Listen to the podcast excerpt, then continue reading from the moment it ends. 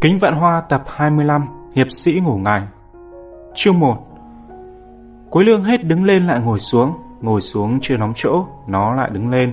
Rồi nó đi tới đi lui quanh nhà, Hai tay chốc chốc đấm vào nhau, Vẻ bực bội lắm. Bộ tịch buồn chồn nóng nảy của nó Khiến mẹ nó ngạc nhiên. Có chuyện gì thế hả con? Dạ không có ạ. À? Hẳn nhiên mẹ nó không tin lời nó. Con vừa bị thầy cô giáo trách phạt hả? Mẹ nó chép miệng hỏi Quế lương mặt nhăn húm. Ừ, Không có đâu ạ Sao mẹ lại nghĩ thế? Tại mẹ thấy con là lạ Mẹ nó đáp bằng giọng nghi hoặc Hay sáng nay con làm không được bà? Quế lương lắc đầu và lặp lại câu nói khi nãy Dạ không có đâu ạ. Mẹ nó vẫn chưa hết thắc mắc Thế sao con cứ đi loang quăng trong nhà thế? Quế lương dừng lại Nó cúi đầu xuống và đấm lên đùi bởi vì um, chân con nó làm sao ấy cứ mỏi mỏi là rồi nó nhìn mẹ trước mắt nói thôi con ra phố đây. Còn chạy ngoài phố một lát trần sẽ hết mỏi ngay. Nói xong không đợi mẹ kịp ngăn cản của lương phóng vù ra cửa. Cuối lương dễ ngang dễ dọc một hồi đã ra khỏi hẻm. Nó liếc lại phía sau thở phào lẩm bẩm. Thế là thoát. Mẹ chỉ toán hỏi là hỏi khổ ghê. Thực ra cuối lương chẳng làm gì sai trái. Điều nó bực bội trong lòng không liên quan gì đến chuyện học tập, nó bực chuyện khác. Nó bực thằng Lâm. Thằng Lâm, bạn nó lúc này khác khác thế nào ấy. Từ khi nhận giải thưởng lớn trong cuộc thi tài với Quý Giòm, thi sĩ Hoàng Hôn chẳng có vẻ gì giống thằng bạn thân của nó trước đây nữa. Trong băng tứ quậy, Lâm là đứa láo lỉnh nhất và cũng nhiều trò nhất. Trước đây mọi chuyện nghịch phá trong lớp đều do Lâm đầu têu. Nó và cô ân hải quán phụ họa nhưng nay khi thằng Lâm dường như chả hào hứng gì với những trò thú vị đó nữa, vô lớp nó ngồi im du bà du như ông Phật sống. Đã thế gần đây nó lại mắc tật ngủ gục trong giờ học, chẳng ra làm sao. Cái tật này rõ ràng thằng Lâm lây của thằng Đặng Đạo, Quế Lương lào bào nhủ bụng. Từ ngày thi sĩ Hoàng Hôn tặng cho Đặng Đạo phần thưởng của mình, thi sĩ bắt đầu nhiễm luôn thói xấu của thằng này. Tháng trước thi sĩ đặt về trêu chọc Đặng Đạo, ở nhà chẳng ngủ cho say, vô lớp ngủ ngày là đít con voi. Thế mà bây giờ thì sĩ lại vô lớp ngủ ngày, lại làm đít con voi. Có xấu mặt bằng tứ quậy không cơ chứ? Khổ nỗi, sự trái trứng trái nết của thằng Lâm không chỉ có thế. Thấy bạn mình ngày càng mê ngủ hơn mê quậy, Quế Lương bực tức trách móc đủ điều. Nhưng thằng Lâm ủ lì vẫn nhất mực làm lơ. Có hôm Quế Lương điên tiết túc mạnh cùi trỏ vô hồng bạn. Dậy đi, cô Nga sắp dò bài rồi kìa. Quế Lương lo cho bạn, thế mà thằng Lâm lại mở tròn mắt, câu mày sừng rộ. Làm cái trò khỉ gì vậy hả mày? Khiến Quế Lương tức ảnh ách. Nhưng Quế Lương không phải là nạn nhân duy nhất của Lâm. Lâm, Cối Lương và nhỏ bội Linh là ba đứa ngồi bàn chót, nhưng Lâm ngồi ngay bàn đầu, sát lối đi nên thầy cô dễ để ý nhất. Vì vậy, từ hôm Lâm bắt đầu nhiễm tật ngủ gục của đặng đạo, tổ trưởng lo ngày ngái. Nó nhăn nhó bảo Lâm, mày ngồi thẳng dậy đi chứ, nếu mày cứ ngáy khò khò trong lớp như thế, tháng này tổ mình sẽ xếp hạng bét mất. Nghe lời tổ trưởng, Lâm ngồi thẳng dậy, nhưng nó ngồi thẳng, mắt nhắm nghiền, Minh Vương càng quính. Trời đất, mày làm vậy có khác nào mày khoe với mọi người, tôi đang ngủ đây, ai muốn xem thì xem. Lâm tụt người xuống cười hì hì, vậy để tao ngồi lại tư thế cũ. Mày bảo tao ngồi thẳng dậy, chứ có bảo tao mở mắt ra đâu. Thằng Lâm nói ngang như cua khiến Minh Vương muốn khóc thét. Gặp đứa khác, tổ trưởng Minh Vương chỉ cần rút cuốn sổ thi đua trong túi ra là đối phương lập tức xuôi xị liền nhưng thằng Lâm thuộc diện ngoại lệ. Lâm xưa nay nổi tiếng ham chơi hơn ham học, điểm học tập trong sổ ghi điểm của các thầy cô nó còn không quan tâm, kể gì đến điểm thi đua trong cuốn sổ của Minh Vương. Nói đúng ra kể từ hôm tham gia cuộc thi với Quý Giòm và được ban cán sự lớp long trọng biểu dương, Lâm có trí thú với chuyện bài vở hơn tí chút, nhưng Minh Vương chưa kịp mừng cho sự tiến bộ của Lâm, đã phải méo mặt vì cái tật ngủ gục của nó rồi. Nhưng cũng như nhỏ xuyến chi ở tổ 1, Minh Vương chẳng biết phải xử trí như thế nào với tên tổ viên lừa đơ của mình. Nhỏ Xuyến Chi vừa là lớp trưởng vừa là tổ trưởng tổ 1, nhưng thằng đặng đạo trong tổ của nó đến nay vẫn mắt nhắm mắt mở đến trường. Còn Minh Vương vừa là lớp phó trật tự vừa là tổ trưởng tổ 5. Thằng Lâm trong tổ nó cho đến bây giờ lúc ngồi học cái đầu cứ gục gà gục gà không thôi. Bây giờ thì các thầy cô không chỉ nhắc nhở mỗi mình đặng đạo. Thầy Quảng nhăn nhó, Lâm và Đặng Đạo có ngồi thẳng lên không? Đây là phòng học chứ đâu phải phòng ngủ hả các em? Cô Kim Anh thì cau mày. Hai em Lâm và Đặng Đạo chạy ra vòi nước rửa mặt đi rồi vào học tiếp. Sáng nay cô Trinh lắc đầu than giữa lớp. Một mình em đặng đạo ngủ gục, lớp ta đã nổi tiếng toàn trường rồi. Giờ lại thêm em Lâm nữa. Nghe cô chủ nhiệm trách cứ, mình vừng cáu lắm. Nó lờ mắt nhìn Lâm. Mày và thằng đặng đạo có chơi xì ke ma túy gì không? Khai thật đi.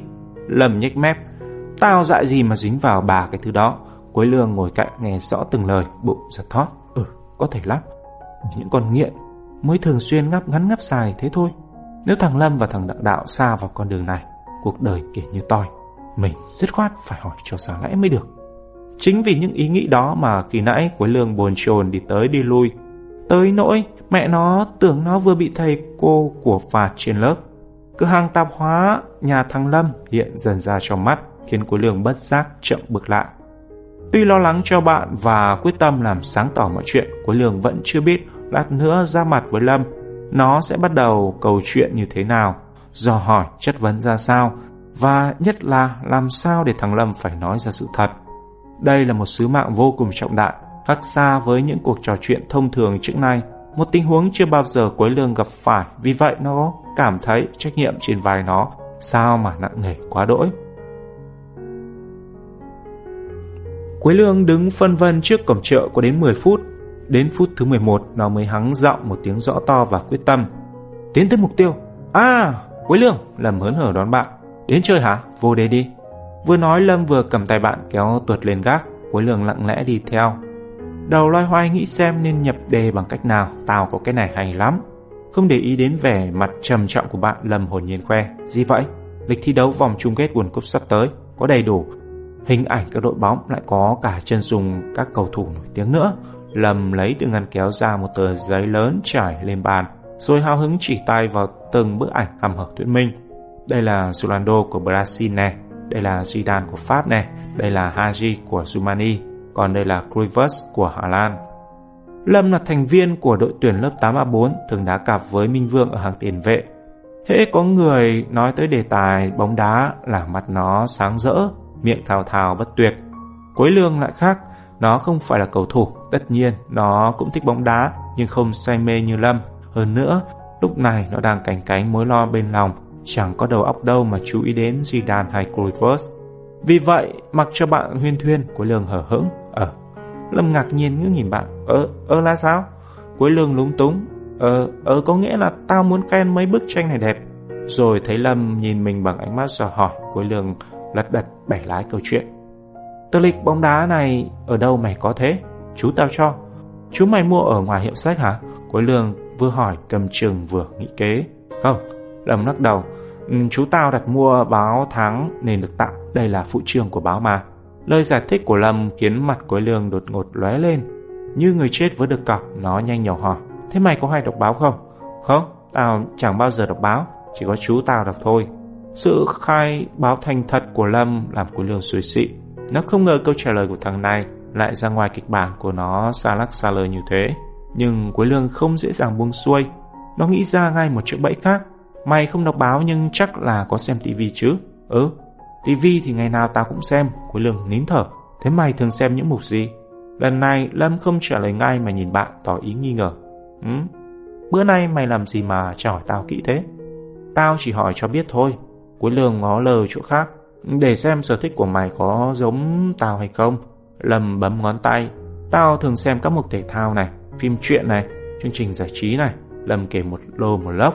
cuối Lương dòng tai nghe, thất vọng khi chẳng thấy Lâm kể ra mục nói chờ đợi. cuối Lương hít vào một hơi. Uhm, thế mày không xem mục sức khỏe và gia đình à? Lâm nhằn mặt, mục đó chán ngắt, thỉnh thoảng tao mới liếc sơ qua thôi. Mặt cuối Lương dạng già được một chút, nó tuôn một tràng. Thỉnh thoảng mày có liếc quả Thế mày có thấy người ta nói về tác hại của ma túy không?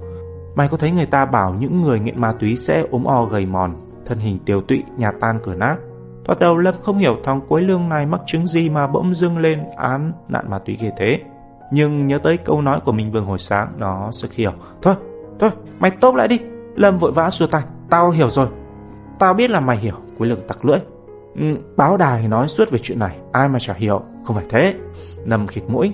Tao nói là hiểu tại sao mày lại nói với tao về chuyện này kìa.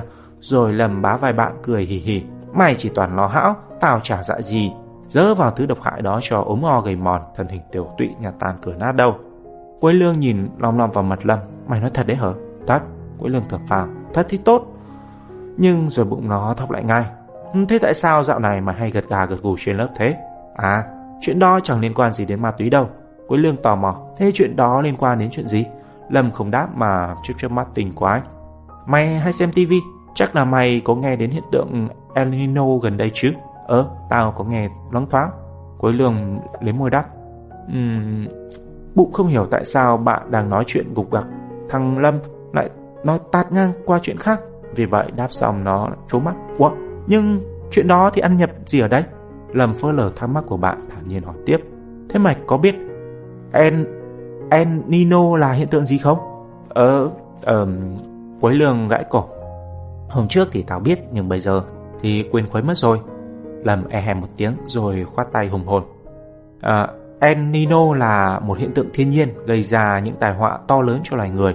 Lúc bình thường, khu vực phía đông Thái Bình Dương có khí áp cao, còn khu vực phía tây Thái Bình Dương có khí áp thấp. Do đó, gió thường thổi từ đông sang tây, tạo ra những dòng hải lưu mang nước ấm về phía tây Thái Bình Dương. Dạo mày mò về môn địa để thi phổ thơ với quý giòm, Lâm có nghiên cứu về hiện tượng uh, El Nino qua chương trình khoa học trên TV. Hôm nay nó cao hứng sổ một tràng khiến bạn nó phục lăn. Quế lương ngẩn ngơ. Tao có phải thấy Quảng đâu mà mày trả bài ghê thế. Lâm hấp hái mắt tiếp tục thao thao. Những hiện tượng El Nino xảy ra Ờ, gió liên thổi ngược lại kéo dài dòng hải lưu và nước ấm giờ đây lại thổi dồn ngược trở lại phía đông Thái Bình Dương khiến khí hậu xáo trộn thời tiết biến đổi gây ra nhiều thiên tai Khu vực này thì hạn hán, khu vực kia thì mưa bão lụt lụ.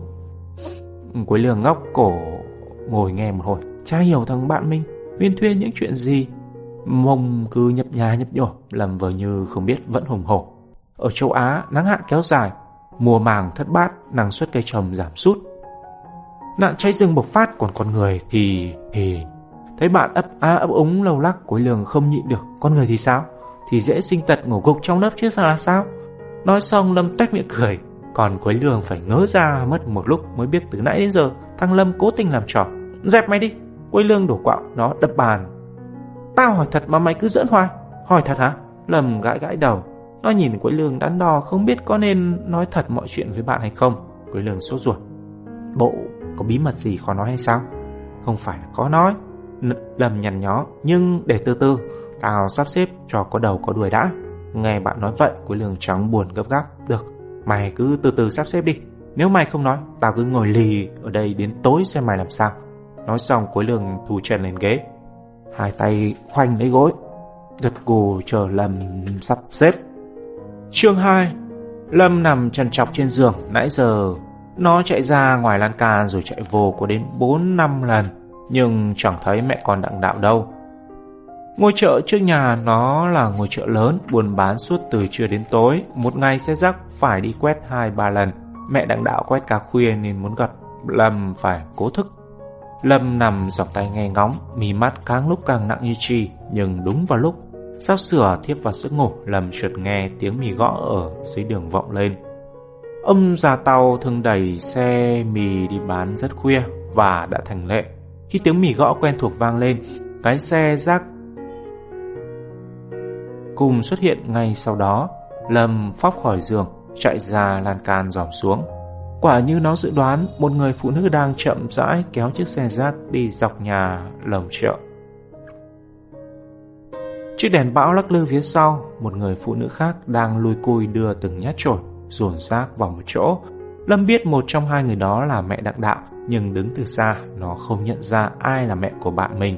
Lâm đảo mắt nhìn quanh, Cố tìm xem đặng đạo đang ở đâu Nhưng không thấy. Có bao giờ bị mình bắt gặp Nó mắc cỡ ở nhà luôn không nhỉ? Lâm ái náy nghĩ bụng và giá mắt vào khoảng tối Trong nhà chợ. Thấp thoảng chờ đợi.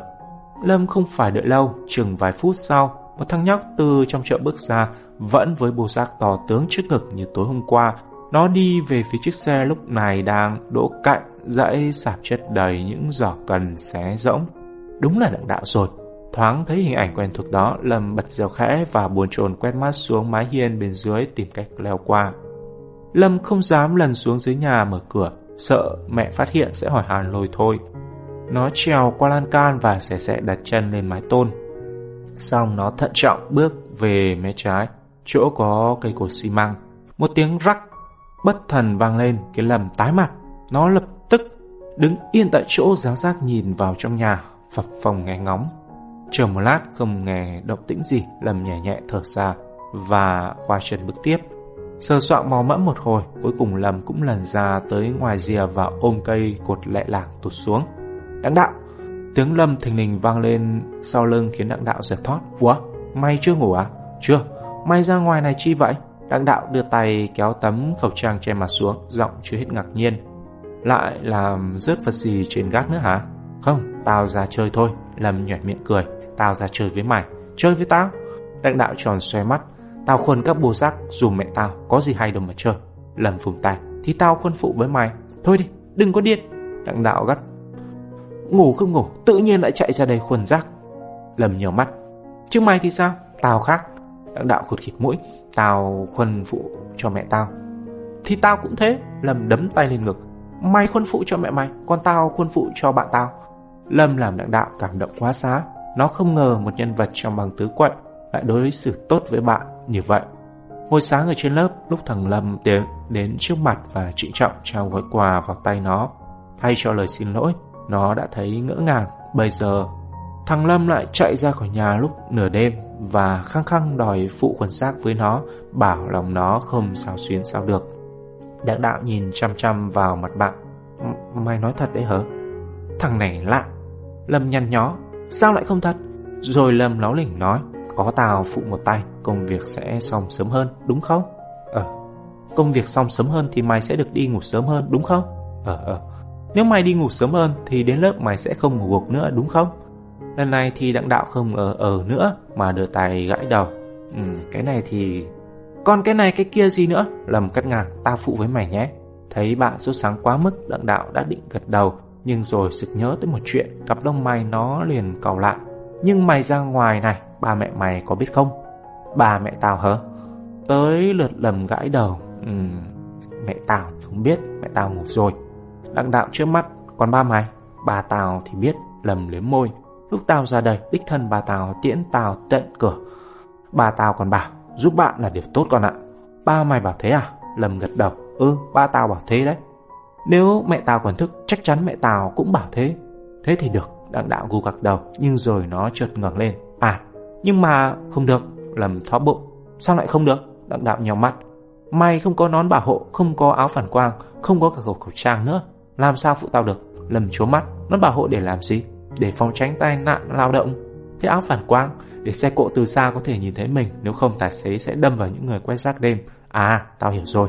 Lầm sáng mắt lên. Thì ra chiếc đèn bão vẫn treo trên xe rác không phải để soi đường. Đúng vậy, Chiếc đèn bão giống như áo phản quang vậy, chỉ để báo cho xe khác biết chỗ xe rác đỗ, chứ chiếc đèn bé xíu đó soi đường gì nổi. Lâm ậm ừ ra vẻ thông hiểu, rồi nó uh, bất chợt tuổi tuệ. Nhưng mày thì sao? Mày đâu có đội nón bảo hộ, cũng đâu có mặc áo phản quang. Câu vặn vẹo của Lâm khiến đặng đạo chết đứng. Bây giờ nó mới sực nhớ ra, nó ăn mặc cũng giống, chẳng giống gì với công nhân vệ sinh tí tẹo nào.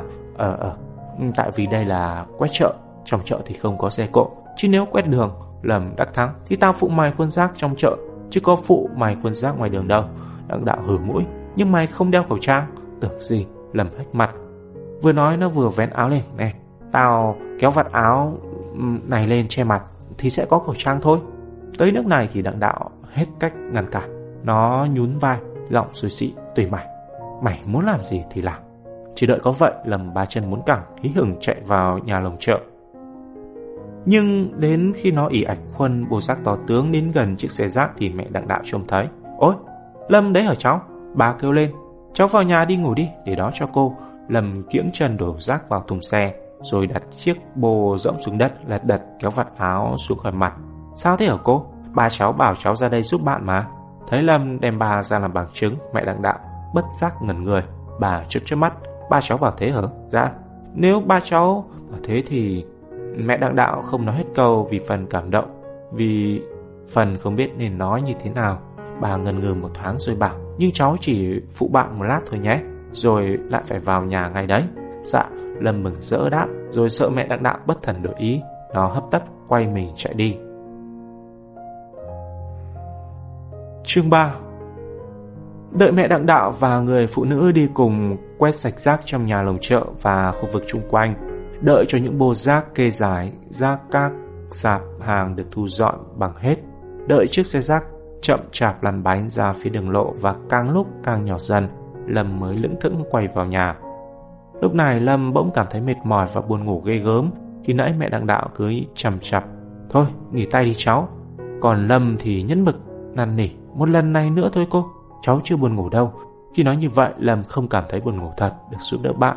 Lòng nó rộn ràng vui sướng, chẳng ai lại buồn ngủ. Nhưng bây giờ thì đặng đạo đã bỏ đi. Bạn nó đi theo chiếc xe rác đến điểm tập trung bên bờ kinh tàu hủ, chờ xe ép tới lấy rác. Còn lại một mình, Lâm nghe gần cốt mỏi nhừ. Xưa nay, Lâm vẫn làm những việc vặt giúp mẹ, nhưng chưa bao giờ nó làm việc nặng như đêm nay. Phải khó khăn lắm Lâm mới leo được lên mái nhà, nó lại nhón gót làm con mèo đi trên máng xối. Chân sờ soạng trên mái tôn, nó cố bước những bước thật nhẹ, đêm hôm khuya khoắt. Một tiếng động khẽ cũng đủ khiến ba mẹ nó thức giấc và bắt gặp nó trong tình trạng như thế này. Chắc chắn nó sẽ bị ăn đòn quán đít. Tệ hơn nữa, nếu chuyện đó xảy ra, nó sẽ chẳng mong gì tiếp tục lẻn ra ngoài giúp đỡ mẹ con đặng đạo nữa. Sự lo lắng giúp hai bàn chân Lâm biến thành hai miếng bông gòn, môi mím chặt. Nó lướt đi trên mái nhà bằng những bước cực kỳ êm ái. Cho đến khi đã trèo hẳn vào bên trong lan can mà vẫn không gây ra tiếng động đáng kể nào, Lâm mới tin mình thực sự hoàn toàn. Thế là thoát. Mình phải đánh một giấc thẳng cánh đến sáng mới được, Lâm thể vào nhẹ nhõm và mạnh dạn giả bước vào nhà. Nhưng vừa đặt chân qua ngưỡng cửa, Lâm đã sững lại ngay. Trong một thoáng, người nó bỗng cứng đờ như bị tôn ngộ không làm phép định thân. Đang đứng lù lù trước mắt là bà nó. Thế nào? Đi đâu về thế hả con? Bà nó trầm giọng hỏi, giọng không còn rõ tò mò hay của trách. Chết điếng một lát, Lâm mới mở miệng được và nó ngu nghi hỏi lại. Đi đâu về hả bác? Bà nó nghiêm nghị hỏi. Ừ, ba hỏi con vừa đi đâu về? Lâm lúc lắc đầu, cố chấn tĩnh. Nó biết sự việc đến nước này bối rối chỉ tổ hỏng việc, nhưng kẹt một nỗi. Nó không rõ ba nó đứng đó từ bao giờ, đã hay biết gì về hành động của nó hay chưa. Vì vậy nó không biết nên nói thật hay phịa chuyện cho qua cơn khốn đốn. Con vừa đi ra ngoài, Lâm đáp lấp lửng, mắt nhìn ba nó thận trọng dò xét. Hẳn nhiên là con ra ngoài, không ai lại trèo qua lan can để đi vào bên trong cả. Giọng ba nó thản nhiên, đượm chút. Chế giễu khiến mặt nó nóng bừng. Ừ, thì thế, ừ, nó ấp ốm giọng khổ đắng, bà nó nhún vai. Con vẫn chưa nói cho ba biết con ra khỏi nhà vào lúc nửa đêm để làm gì. Để làm gì hả bác? Lầm nuốt nước bọt. Ừ, tất nhiên là là để dạo mát rồi. Lại thế nữa, bà nó nheo nheo. Dạo mát lúc nửa đêm. Ừ, chuyện này nghe mới lạ làm sao. Cắp mắt Lâm đảo lia, nó liếm môi. Ừ, ừ, tại ba không để ý đó thôi. Dạo này do hiện tượng El Nino thời tiết trở nên nóng bức. Lâm tỉnh giờ chiều khoa học thưởng thức, nhưng ba nó không mắc lừa. Mới nói có nửa câu, bà nó đã giơ tay ngăn lại. Chuyện đó thì bà biết rồi. Nhưng hiện tượng El Nino chẳng đóng vai trò gì ở đây cả. Bà chỉ muốn biết thằng bé đó là ai thôi. Lâm chột dạ. Thằng bé nào ạ? À? Thằng bé quân giác trong chợ ấy. Người Lâm đột nhiên cò rúm lại. Nó hóp bụng. Như để tránh một lưỡi kiếm vô hình. Thì ra bà nó đã nhìn thấy tất cả. Nãy giờ bà nó chỉ giả vờ hỏi thế thôi. Bạn con phải không? Tiếng ba nó lại vang lên bên tai. Ừ, vâng ạ. Lâm Lý Nhĩ, bạn ấy là đặng đạo học cùng lớp với con. Học cùng lớp với con? Bà nó lộ vẻ sừng sốt. Vâng, bạn ấy ban ngày đi học, tối phải về theo giúp mẹ. Rồi Lâm bùi ngùi kể cho bà nó nghe hoàn cảnh của đặng đạo. Rằng đặng đạo mới ốm dậy ra sao. Đặng đạo đêm đêm phải đi theo xe rác đến tận khuya như thế nào. Ờ, và nó cố tình phát hiện ra điều đó trong trường hợp nào. Mọi chuyện Lâm đều nhất nhất kể cho bà nó nghe. À quên, không phải mọi chuyện. Có một chuyện Lâm giấu nhẹ đó là chuyện hôm trước nó đặt hai câu về ở nhà chẳng ngủ cho say. Đến lớp ngủ ngày là đít con voi và treo lên bảng để chiều đặng đạo. Trong khi Lâm kể, bà nó lặng thinh không nói một tiếng nào. Ngay cả khi nói xong, bà nó vẫn trầm ngâm thật lâu, khiến nó phải thấp thỏm đưa mắt nhìn ông. Mãi một lúc bà nó mới nghiêm giọng hỏi Thế là con quyết định Nửa đêm ra ngoài giúp bạn Lầm nước nước bọt Vâng ạ Hừm còn thật ngốc bà nó hưởng mũi chỉ một lần này thôi ba, Lời của trách của bà khiến Lâm biến sắc. Ngày mai trở đi con sẽ không dám ra khỏi nhà lúc nửa đêm nữa.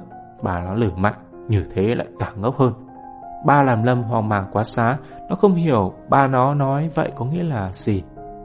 Thấy nó ngẩn tỏ te, Bà nó hắng giọng, Giúp bạn là việc tốt, Bà không trách con chuyện giúp bạn. Bà bảo con ngốc là ngốc khác Lâm ngờ ngác. Chuyện gì hả ba, Bà nó tặc lưỡi. Con không thể lẻn ra ngoài bằng cách leo qua mái tôn được. Ôm cột xi măng tụt xuống đất Rất nguy hiểm. Nếu không té ngã cũng chảy trụa chân tay. Đó là chưa kể đi trên mái tôn. Dù khéo leo đến mấy Vẫn gây ra tiếng động. Và sẽ có ngày mẹ con hay biết Lúc đó thì mọi chuyện sẽ rắc rối to. Ba làm Lâm bất ngờ quá chừng. Thế ra bà không trách mắng của phạt Lâm về tội lẻn ra khỏi nhà giúp đỡ bạn. Ba chỉ sợ Lâm té ngã hoặc chảy xước, bà sợ đúng ghê. Tay Lâm bây giờ bắt đầu thấy đau đau, có lẽ do kỳ nãy cọ sát với cây cột. Còn mẹ nữa, Lâm nghĩ, quả như bà nói, nếu mình có trèo qua mái tôn như thế này, sớm muộn gì mẹ cũng sẽ phát giác. Mẹ tình hơn bà, nếu tối nay bà bắt quả tang mình, thế nào cũng có ngày tới phiên mẹ. Lâm nhìn bà lo lắng Thế bây giờ phải làm sao hả ba còn vào đây Bà nói rồi xoay mình đi trước Lâm liền, gió rén theo sau. Bà dẫn Lâm đến bên vách. Ông gõ gõ tay lên miếng ván vuông vức. Con thấy miếng ván này không? Dạ thấy. Ngày mai bà sẽ tháo nó ra. Lâm chợt hiểu. Có nghĩa là từ ngày mai con sẽ leo ra khỏi nhà bằng đường này. Đúng thế, Ban đêm. Con tháo miếng ván này ra, Còn ban ngày, con lắp lại như cũ. Bà nó đáp và ông khẽ mỉm cười. Mẹ con sẽ chẳng bao giờ ngờ được có một lối đi bí mật ngay trong nhà ta là một hoàn hỉ tuyệt thật. Đúng là không thể ngờ được. Nhưng rồi mặt nó chợt ngẩn ra. Nhưng làm sao con tụt xuống đất được hả ba? Bên ngoài đâu có cây cột nào. Con yên tâm, bà nó khoát tay. Bà đã nghĩ đến chuyện đó rồi. Sáng mai bà sẽ đóng những thanh ngang bên ngoài bức vách. Còn sẽ lên xuống những thanh ngang. Cũng chắc chắn hệt như những bậc thang vậy. Chương 4 Quý Lương nghe thằng Lâm kể đến đoạn này Không nén được liền tặc lưỡi hít hà Bà mày hành thật. Lúc mày kể sắp đến chỗ này Tao cứ tưởng mày sẽ bị bét hít cửa đấy. Lâm cười sung sướng. Ông bố nào mà chẳng vậy Bà mày cũng thế thôi. Rồi sực nhớ ra ba cuối Lương đã qua đời từ lâu Lâm vội vàng nói thêm. Nếu bà mày còn sống Thấy mày sốt sáng giúp bạn Dĩ nhiên bà mày cũng sẽ rất hài lòng. Ừ chắc vậy. Quế Lương bâng khuâng. Mẹ tao bảo tao là một người tốt. Mẹ tao bảo những người xung quanh rất quý mến ba tao. Lâm gật đầu quả quyết. Nếu vậy, trường hợp này Chắc chắn bà mày cũng sẽ tháo miếng ván trên vách xuống Sẽ đóng những bậc thang phía ngoài cho mày có chỗ bám chân. Đang nói thấy đôi mắt cuối lường vẫn mơ màng Lâm liền im bặt. Nó không muốn cắt ngang đứt dòng suy nghĩ của bạn. Rồi sao nữa? Một lát sau cuối lường lên tiếng phá tan sự im lặng. Thế từ hôm đó đến nay Mày vẫn ra vào theo lỗ thủng Chỗ bên vách nhà đó ư? Không, Lâm lắc đầu, kế hoạch của bà Tào rốt cuộc không thực hiện được. Sao thế? Cuối lương tròn xoe mắt, ba mày không tháo miếng ván đó xuống được à? Miếng ván thì sáng hôm sau bà Tào vẫn tháo, nhưng qua vài ngày bà Tào lại đóng lại như cũ. Tào chả hiểu gì cả, cúi lương vào đầu, tháo ra rồi lại đóng vào. Hay ba mày nghĩ ra cách nào khác hay hơn? Cũng không phải thế. Thế thì tại sao? Hết vào đầu, cuối lương lại vứt tai. Có gì mà phải nói, vứt ra đi. Cứ vòng vo hoài, lầm nhún vai Tại mẹ tao biết Mẹ Mày Mày nói sao? Quế lương giật thót. Mẹ mày biết, Mẹ mày biết gì? Lâm thủng thỉnh. Mẹ tao biết tối đó tao lẻn ra khỏi nhà vần rác với thằng đặng đạo. Mẹ tao cũng biết cả âm mưu giúp đỡ của bà tao. Quế lương há hốc miệng.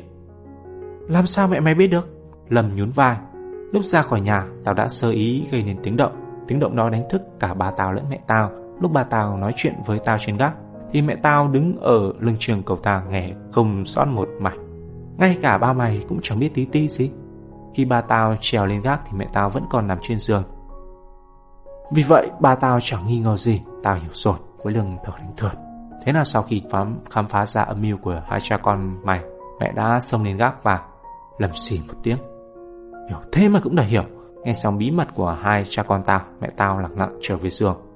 Câu chuyện của Lâm làm Quế Lương thắc mắc quá sao? Mẹ mày làm thế để làm gì? Mẹ tao không muốn tao lẻn ra khỏi nhà bằng lối đi ba tao bày ra. Tao tụt xuống từ lỗ lửng trên vách mẹ tao không yên tâm. Thế sao mẹ mày không lên tiếng can ngăn mà trở vào giường vờ như không biết? Ừ, mẹ tao xưa này vẫn thế. Lâm trên miệng đáp rồi thấy Quế Lương vẫn thuẫn mặt ngơ ngác. Lâm chợt nhận ra sự mô hồ trong câu trả lời của mình liền phì cười tiếp.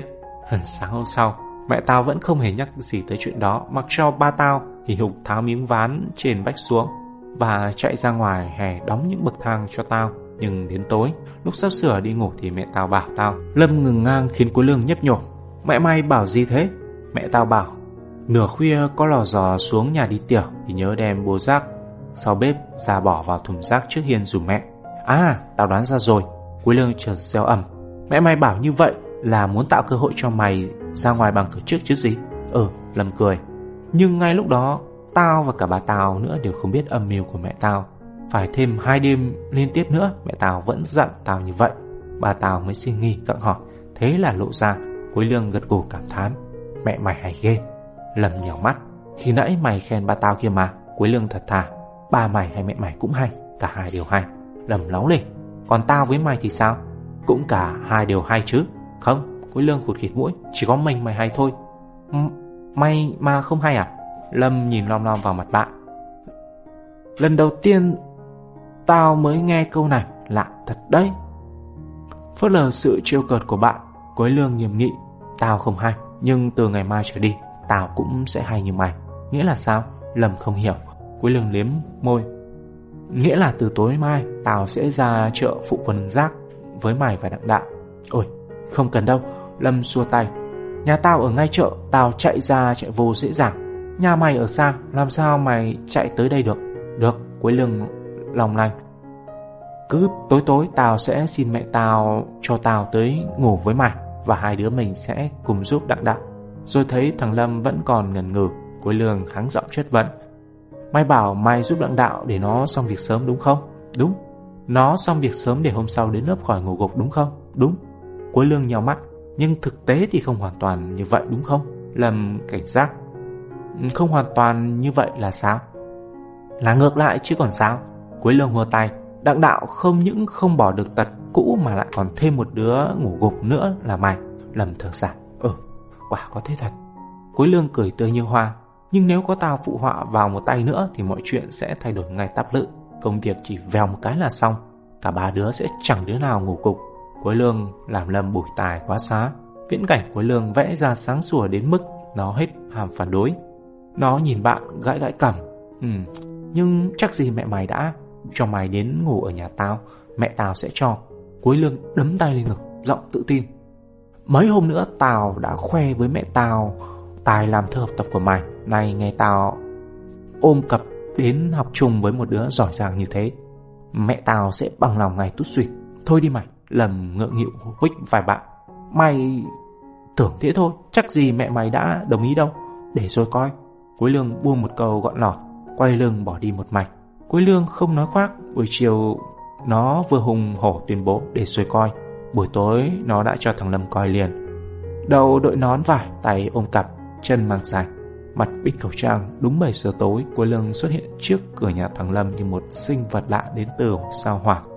Ba thằng Lâm ngồi trong nhà ngó ra, thấy một đống lù lù liền kêu Lâm. Con chạy ra xem ai đằng trước nhà ta thế. Lâm đến cách sinh vật lạ lùng trường ba thước đã nhận ra thằng bạn thân thiết của mình. Trời đất, lầm há hốc miệng. Mày đó hả, Quế Lương? Tao đây. Mày làm gì mà kín mít mặt mày thế? Quế Lương kéo miếng vải xuống khỏi mặt, nhè sang cười. Tao đang tập dượt Vừa nói Quế Lương vừa bước vào nhà. Ba thằng Lâm nhèo mắt. Quế Lương đó hả cháu? Dạ. Con đến học chung với bạn hả? Dạ. Quế Lương liếm môi. Con tới học chung và ngủ lại với bạn Lâm ạ. Ba thằng Lâm gật gù. Bác có nghe Lâm nói, ừ, học hành có bạn có bè mới vui cháu ạ. Quế Lương lại dạ. Bộ nghĩ, bà thằng Lâm chắc biết mình tới đây làm gì, nhưng ông phớt lờ đó thôi. Chỉ có đặng đạo là hoàn toàn không hay biết gì về âm mưu của hai bạn. Tối đó thấy một người đội mũ thùng thục, mặt mày che kín, lò dò đi đằng sau Lâm, nó ngạc nhiên hỏi, ai đi sau lưng mày vậy? Mày đoán xem, Lâm tụt tìm. Đặng đạo nhiều nhiều mắt, du rè hỏi lại, ba mày hả? Cháu đoán giỏi ghê. Lâm chưa kịp đính chính, một giọng nói ồm ồm đã phát ra từ tấm vải che mặt của Quế Lương. Lâm quay phát lại giữ giữ tay. Mày muốn ăn cốc vào đầu hả? Quế lương nhảy phát sang bên, tào giỡn chút xíu mà. Câu đầu tiên Quế lương giả giọng người già, nhưng tới câu thứ hai, nó đã trở lại giọng bình thường. Nghe giọng quen thuộc đặng đạo kêu lên sửng sốt. Mày đó hả Quế lương? Tao chứ còn ai? Trời đất, mày ra đây chi vậy? Sao mày lại hỏi thế? Quế lương tỏ vẻ phật ý. Thằng Lâm ra đây được, lẽ tao không ra được. Đặng đạo nhăn nhó, nhưng nhà thằng Lâm ở ngay đây, còn nhà mày ở xa lắc xa lơ. Quế lương cười hì hì. Mày chả biết gì mà cũng nói, tao rời nhà tao về kế nhà thằng Lâm rồi. Thấy thằng Đặng Đạo dương mắt ếch, Lâm vội giải thích. Tối nay, thằng Quế Lương tới ngồi chung với tao. Quế Lương nhảy nhọc. Không chỉ tối nay, mà tối mai, tối mốt, tối kia, kia kia kia kia kìa, tao cũng tới ngủ với thằng Lâm. Đặng Đạo chưa mắt. Để tối tối ra đây phụ tao hả? Thì vậy. Quế Lương xoa xoa tay. Thầy cô chẳng bảo bạn bè phải giúp đỡ lẫn nhau là gì. Quế Lương làm Đặng Đạo xúc động quá chừng. Nó chỉ biết ngó lời chỗ khác, khụt mũi. Tụi mày làm vậy kỳ quá Chương 5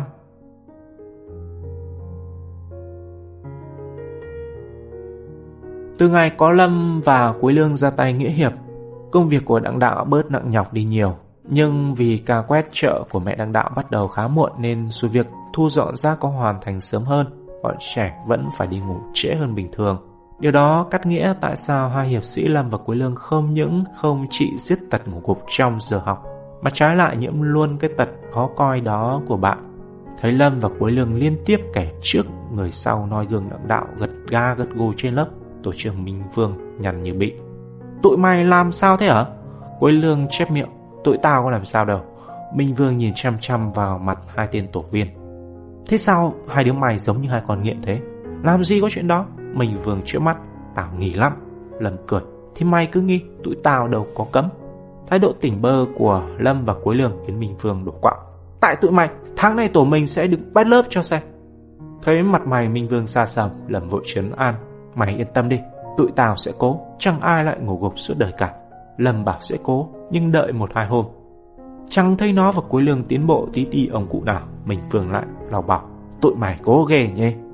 Thì tụi tao vẫn cố đó thôi lầm khụt khịt mũi ừ, Nhưng cố là một chuyện Còn có kết quả không Con phải đợi Thế là Minh Vương đành phải ngóc cổ chờ đợi Và trong khi nơm nớp ngồi chờ Nó cầu trời khấn Phật Cho hai tổ viên của mình Đừng dính dáng gì đến thứ bột trắng tài hại kia Nhưng ban cán sự lớp không chỉ có mỗi Minh Vương Thấy Lâm và Cuối Lương hôm nào vô lớp cũng lim dim. Nhỏ xuyến chi gài mắt không chịu được, Đã mấy lần. Nó tính lên tiếng nhưng kẹt một nỗi. Thằng đặng đạo trong tổ nó là chúa ngủ gục. Tổ viên của tổ nó chưa trị được Thì nói gì đến các tổ khác. Nhưng sáng nay, Sau khi cô Diệu Lý than phiền Về thái độ học tập của tổ năm, Thì Xuyến Chi hết chịu nổi. Đợi trống ra trời vang lên Và cô Diệu Lý ôm cặp ra khỏi lớp. Nhỏ Xuyến Chi liền quay phát xuống bàn chót Giọng nghiêm nghị. Đề nghị tổ năm chấn chỉnh lại tác phong của tổ mình nghe Lâm và Cuối Lương biết tội ngồi im Còn tổ trưởng Minh Vương thì ấp à ấp úng Ơ, ơ, chỉ có hải quán và quốc ân là nóng mũi. Vốn chẳng ưa gì lớp trưởng Xuyến Chi lúc nào cũng phê bình bằng tứ quậy, hải quán oang oang. Tôi đề nghị bạn Xuyến Chi chấn chỉnh tác phong tổ mình trước. Quốc ân lập tức hùa theo, nó sổ cả dao. Chân mình những lấm mê mê lại còn cầm đuốc mà dê chân người. Hai thành viên này của băng tứ quậy, ỉ mình thuộc tổ 2 nên chẳng buồn giữ mồm giữ miệng.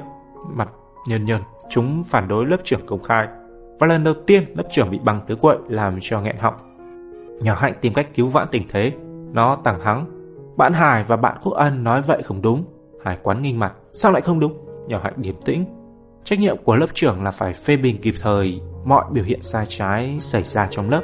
Chứ không đợi chấn chỉnh xong tổ mình mới có quyền góp ý cho tổ khác. Mình vương bành nhỏ Hạnh. Bạn Hạnh nói đúng đó. Thăng Tân ở tổ một vọt miệng Người đàng hoàng hãy thấy bạn sai thì khuyên bạn sửa, chứ không thể vin vào cái sai của người khác để bảo chữa cho cái sai của bạn mình. Câu nói của Tấn, Tần khiến Hải Quán ứa gan. Nó quay phát lại phía Tần, mắt lòng lên. Mày nói gì vậy? Thằng ghẻ kia, bộ mày bảo tao và thằng Quốc Ân không phải người đàng hoàng hả? Tần cười hề hề, tao không nói gì về chuyện đó. Đó là tại tụi mày tự nhận thôi.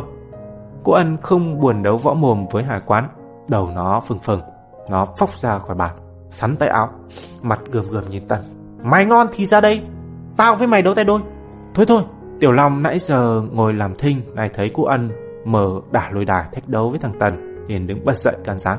Tụi mày làm gì thế? Có gì gì thì ngồi xuống, uống miếng nước, ăn miếng bánh, rồi từ từ uống nước ăn bánh cái đầu mày. Đang điên tiết cô ẩn gật phát.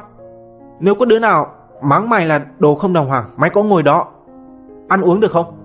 Tiểu Long chưa bị ai mắng là đồ không đàng hoàng bao giờ, nên nó không rõ nếu lâm vào cảnh đó, nó có đủ bình tĩnh để uống miếng nước, ăn miếng bánh hay không. Nó không rõ, vì vậy không biết phải đáp trả. Thằng Quốc Ân như thế nào? Chỉ ấp úng. Nếu là tao hả? Nếu là tao thì... thì... Lúc đó, nếu không có trống vào học vang lên khiến cả lớp ùa ra sân xếp hàng, thì không biết võ sĩ Tiểu Long nhà ta sẽ còn thì thì đến bao giờ. Sự việc sáng nay chỉ có thế nghĩa là chưa có gì nghiêm trọng nhưng đủ làm dậy lên những cơn sóng ngầm. Trên đường về, Lâm vặc hải quán. Hồi sáng mày giờ cho gì thế? Cho gì đâu? Sao mày và thằng Quốc Ân lại lôi chuyện ngủ gục của thằng Đặng Đạo ra? Vẻ mặt bực bội của Lâm làm hải quán ngạc nhiên. Tao làm vậy vì mày và thằng Quế Lương mà. Quế Lương nhún vai. Lần sau tụi mày đừng có đem chuyện thằng Đặng Đạo ra nói nữa. Chưa hết ngạc nhiên trước thái độ của Lâm, hải quán lại sừng sốt trước phản ứng của Quế Lương. Nó chố mắt ngắm nghía hai đứa này từ đầu xuống chân rồi từ chân lên đầu. Hai đứa mày bữa nay làm sao thế? Tụi tao chả làm sao cả, lầm che miệng, vẫn như từ trước đến giờ thôi. Cô ẩn tặc tặc lưỡi, dứt khoát là thần kinh hai đứa mày bị chặt rồi. Tự dưng lại đi bênh thằng đặng đạo và chống lại hai đứa tao. Tụi mày đừng hiểu lầm, lầm nhăn nhó, tụi tao chả bao giờ lại đi chống hai đứa mày cả. Cô ẩn nhích mép, thế sao tụi mày không cho tao và hải quán nhắc đến chuyện ngủ gục của thằng đặng đạo? lầm trên mắt. Chẳng lẽ mày đã quên chuyện tao tặng quà cho đặng đạo ngay giữa lớp hôm nọ? Tao không quên. Thế mày có nhớ tại sao tao tặng quà cho nó không? Mày xin lỗi nó về chuyện mày đặt về chiêu chọc. Lâm hít vào một hơi. Thế chẳng lẽ em mới xin lỗi nó bây giờ lại mở miệng trêu nó? Hải quán hừ giọng. Mày xin lỗi nó chứ tao và cô ân có xin lỗi nó đâu. Lâm cắn môi. Nhưng tụi mày là bạn tao. Tao chả hiểu gì cả. Cô ân hậm hực vùng tay. Đâu phải tự dưng tụi tao lôi chuyện ngủ gục của thằng đặng đạo ra. Chính vì nhỏ xuyến chi tấn công hai đứa mày trước, tụi tao mới bất bình phản kích lại. Tụi tao làm vậy cũng chỉ vì mày và Quế Lương, thế mà bây giờ hai đứa mày lại trách tao. Lời lẽ cay đắng của cô Ân khiến Lâm áy náy quá xá. Ừ, sở dĩ, cô Ân và Hải quán sò xiên tật ngủ gục của thằng đặng đạo ở tổ 1 cũng chỉ nhằm bênh vực cho mình và Quế Lương mà thôi. Lâm sao xuyến nhiều bộ và tròn tay qua vai cô Ân, nó mỉm cười làm lành. Tụi tao không trách cứ gì hai đứa mày đâu Tao và Quế Lương biết tụi mày bao giờ cũng tốt với bạn Chỉ có điều... Điều gì? Thấy Lâm lộ vẻ ngần ngừ Cô ẩn nhíu mày hỏi Lâm nuốt nước bọt Giọng ngật ngập ngừng Hoàn cảnh của đặng đạo rất khó khăn Tụi mày không nên kể tội nó Hai quán không kiềm được thắc mắc Thằng đặng đạo đang gặp phải chuyện gì thế? Quế Lương ngứa miệng Ôi, nó khổ lắm Tối nào nó cũng phải. Lâm không để Quế Lương nói hết câu Nó cướp lời Mẹ nó ốm, cho nên tối nào nó cũng phải thức khuya chăm sóc mẹ. Thấy Lâm đột nhiên chơi trò dốc tổ. Quý Lương ngạc nhiên định lên tiếng hỏi, nhưng bắt gặp cái nháy mắt của Lâm, nó liền liền im thiên thít. Hải quán không nhận thấy sự khác lạ của hai bạn, bèn thở đánh thượt. Sao thế? Cô ẩn cắn môi, nếu tụi mày nói sớm thì tụi tao đâu có đả động đến nó làm chi. Lâm gãi đầu vờ phịt. Ừ, tao đã định nói cho tụi mày biết, nhưng lại quên khuấy đi mất. Bộ tịch thăng Lâm thật thà như đếm, Hải Quán và cô ẩn tin ngay. Cho đến lúc chia tay ở góc phố, hai đứa này chả buồn thắc mắc thêm một tiếng nào. Chỉ có Quế Lương là băn khoăn quá đỗi. Đợi Hải Quán và cô ẩn đi khuất, Quế Lương quay sang bạn chất vấn ngay. Mày sao thế? Sao chuyện gì? Còn làm bộ nữa. Quế Lương so vai, chuyện khi nãy đó, sao mày không nói thật hoàn cảnh của đặng đạo mà bịa chuyện mẹ nó ốm chi vậy? Lầm lắc đầu, không thể nói thật được. Sao không thể nói thật được? Tao chả thấy có gì là không được cả. lầm nhìn xoáy vào mặt bạn Mày có hình dung nếu tao nói thật chuyện gì sẽ xảy ra không Quế lương ngơ ngác, Chuyện gì sẽ xảy ra? Tao đang hỏi mày kia mà. Ở hả? Quế lương lòn lẻn và nó đưa tay bóp chán Chuyện gì sẽ xảy ra kìa? Thấy Quế lương xuất sắc trong vai con rùa lầm tặc lưỡi gợi ý. Theo mày, Nếu tụi mình kể thật hoàn cảnh của đặng đạo Hai thằng hải quán và quốc ân, Sẽ đoán ra nguyên nhân ngủ gục của mình Trong lớp không? Ờ hả? Quế lương gật gù. Chắc chắn tụi nó sẽ biết tao và mày Đêm đêm vẫn ra chợ phụ đặng đạo Lầm lại hỏi Thế sau khi khám phá ra chuyện đó, hai đứa nó sẽ làm gì? Cuối lương xoa ngực, chắc chắn tụi nó sẽ đòi theo tao và mày ra chợ, lầm nghiêm mặt. Nếu đúng như vậy, thì theo mày sáng hôm sau tụi nó sẽ có ngủ gục trên lớp không? Tới đây thì Cuối Lương chợt hiểu, nó đấm hai tay vào nhau. Đầu gật lia. Ờ, phải rồi. Không thể để lộ chuyện cho hải quán và cô ẩn biết được. Tao, mày và thằng Đặng Đạo ngày nào cũng gật gà đã rắc rối lắm rồi. Nếu thêm hải quán và cô ẩn vào nữa, cả bọn chắc phải ra hội đồng kỷ luật nhà trường mất. Vì thế, Lâm cười toe, nếu không vì lý do quan trọng này, thì nãy tao đâu có chơi trò sóc tổ với hải quán và cô ân làm chi. Cuối lương hít hả, mày thông minh ghê, dĩ nhiên rồi. Cuối lương lại suýt xoa, đẹp trai nữa, đủ rồi mày. Lâm trừng mắt nhìn bạn, chạy về nhà ngủ một giấc đi, rồi tối thức, ở đó mà chiều với gạo.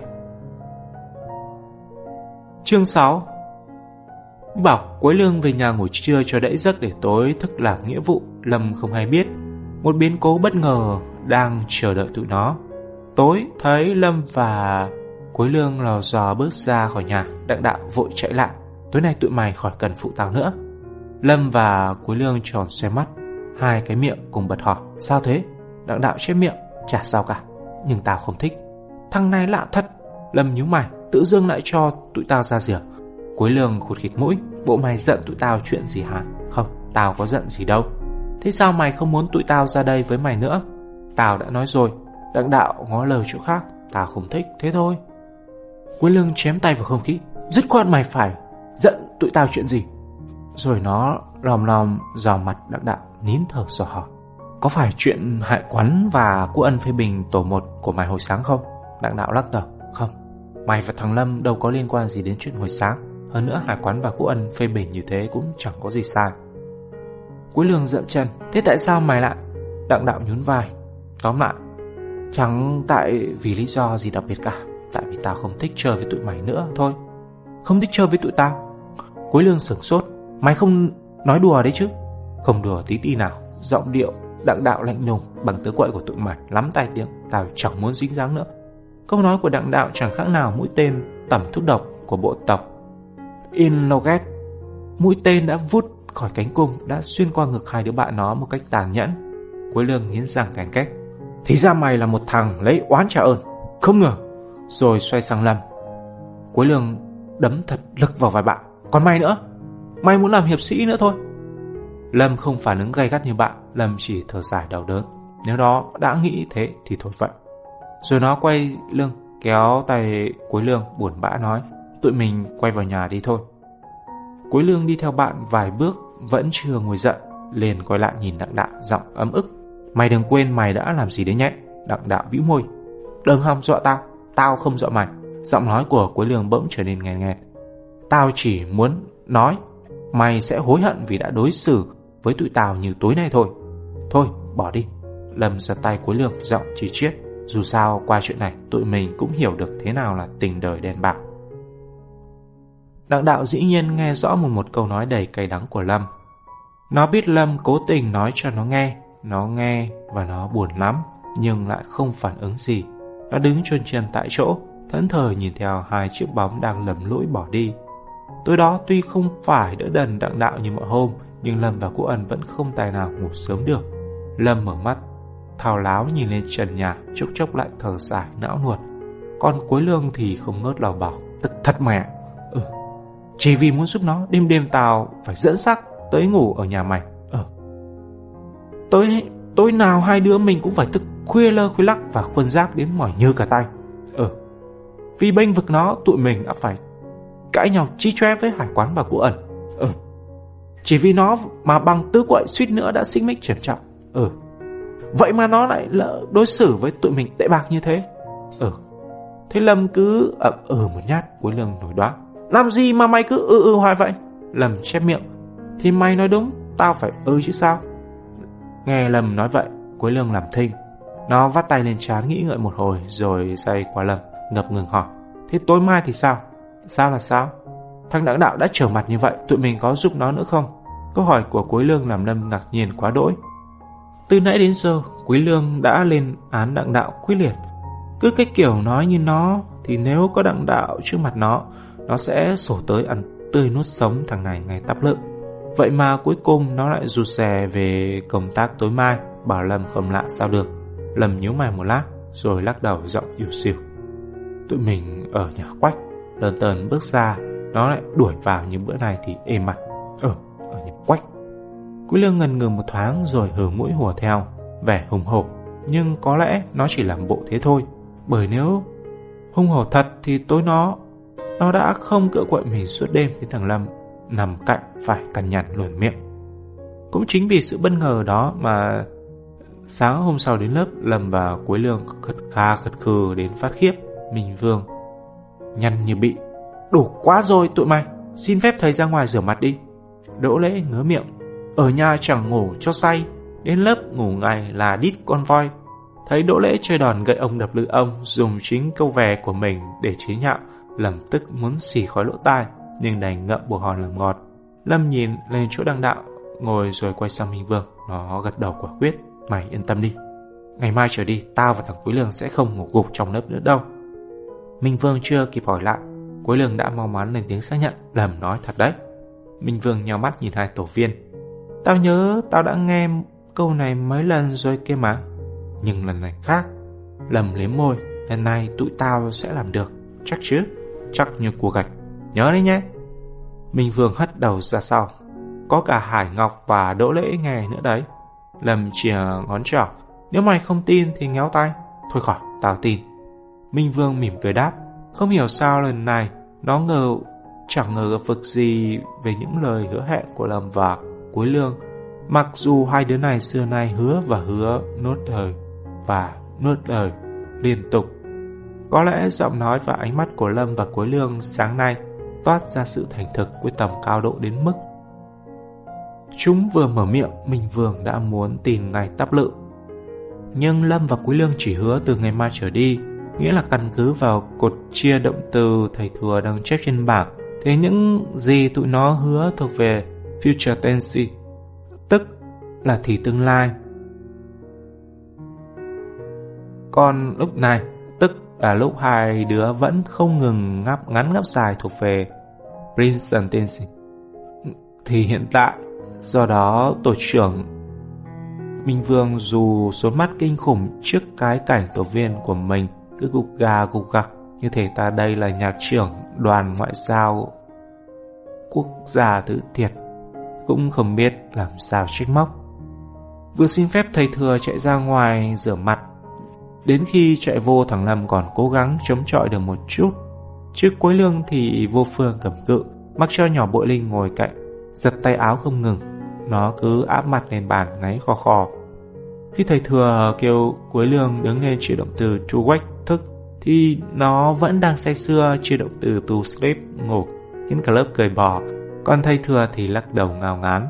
Lớp các em dạo này sao thế? Hết em đặng đạo tới em Lâm, giờ lại tới em cuối lương vô lớp nằm ngục Thầy thừa của trách cả lớp khiến lớp trưởng Xuyến Chi phải đứng lên ấp úng xin lỗi. Em ngồi xuống đi.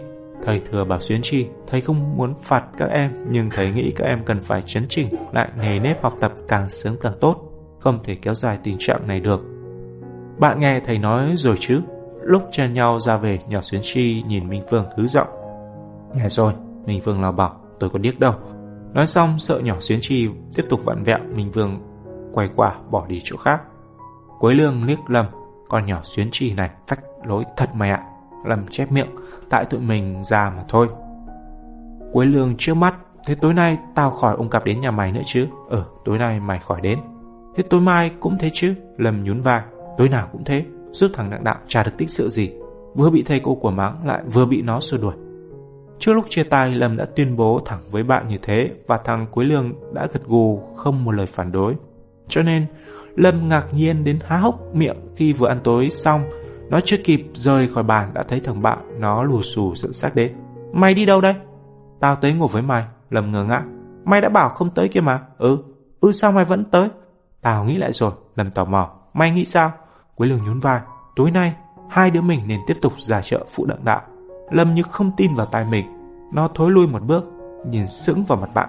Và nó biết thằng Cuối Lương không đùa. Mày nói thật đấy hả? Thật. Mày không giận nó nữa hả? Không. Kể cả việc nó tẩy chay băng tứ quậy. Ừ.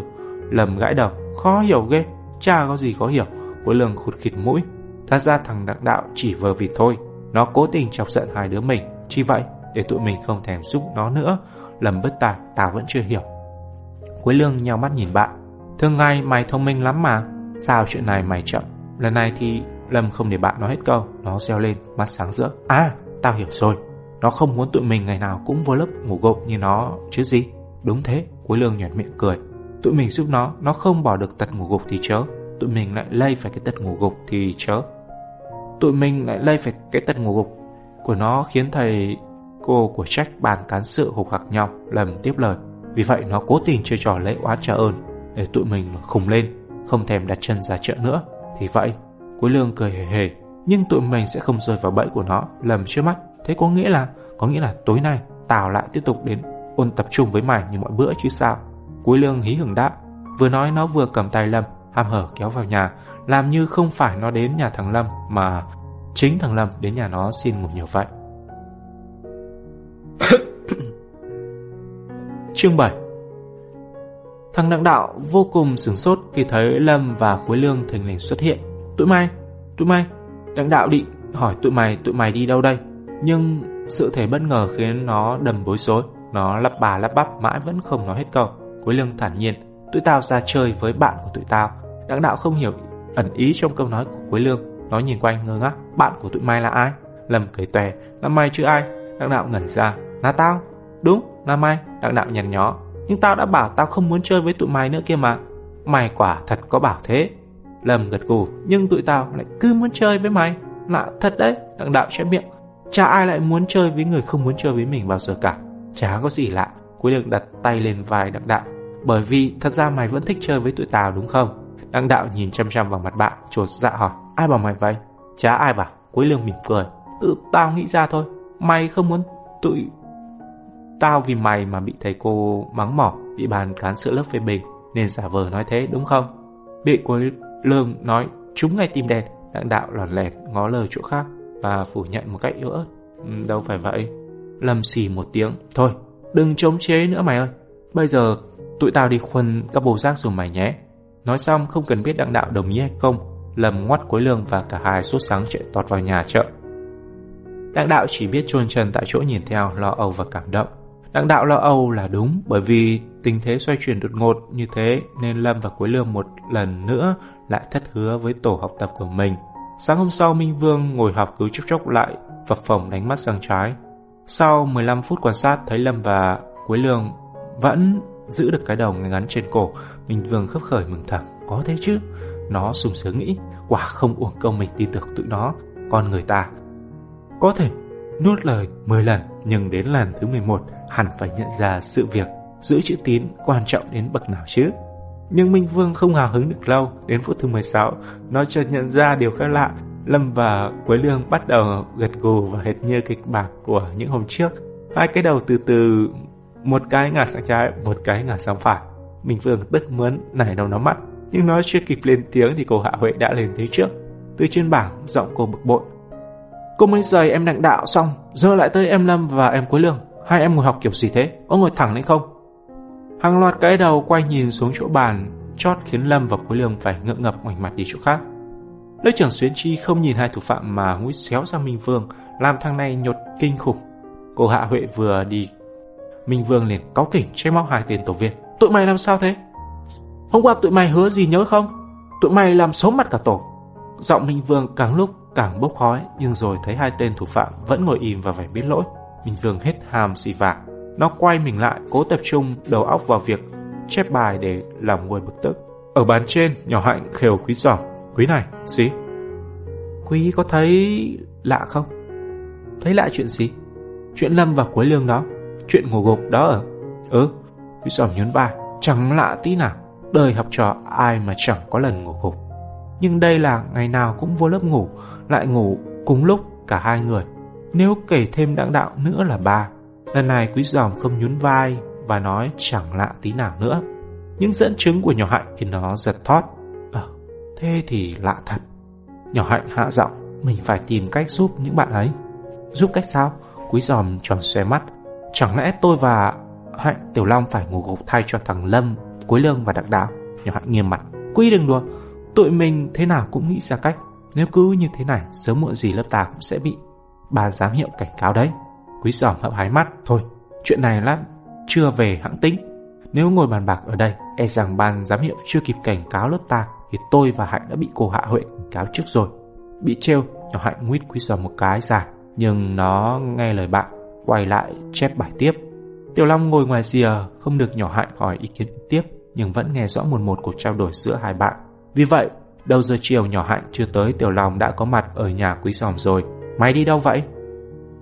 Thấy Tiểu Long bước chân vào phòng, quý giòm vừa hỏi, Tiểu Long ngồi xuống ghế, tới nghĩ cách giúp tụi bạn. Thằng Lâm, Quế Lương và Đặng Đạo chứ đi đâu? Quý giòm nhấn mắt, ai bảo mày vậy? Chả ai bảo cả, Tiểu Long cười khỉ. Hồi sáng mày và nhỏ Hạnh nói gì với nhau, tao đều nghe cùng sót một mày.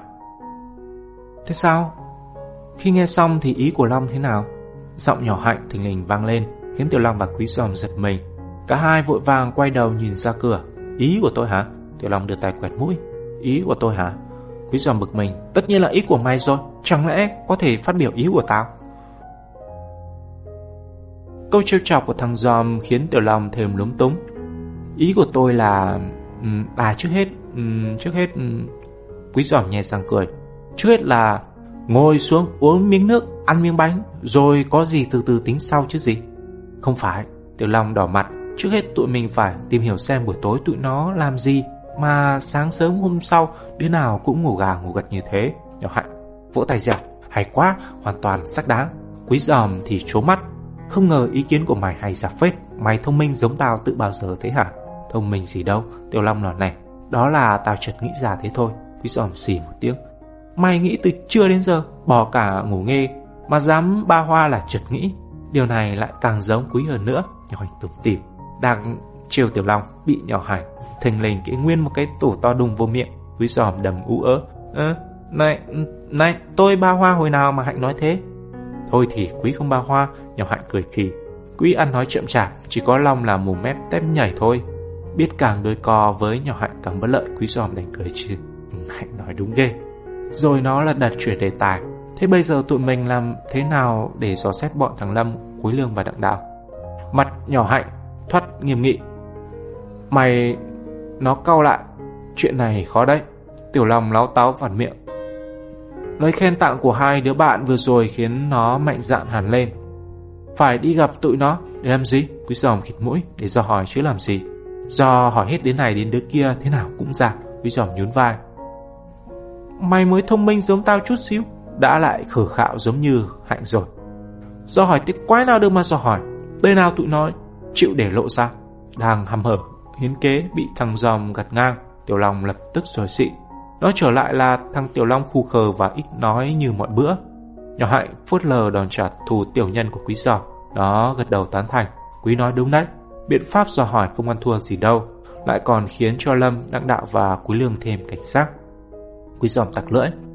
Theo mơ tôi chỉ có cách bí mật theo dõi bà đứa nó. Xem ban đêm tụi nó làm gì mà ban ngày mở mắt không xa thôi. Nhỏ hạnh cũng đã nghĩ tới cách này. Nhưng nãy giờ nó ngần ngừ không nói ra.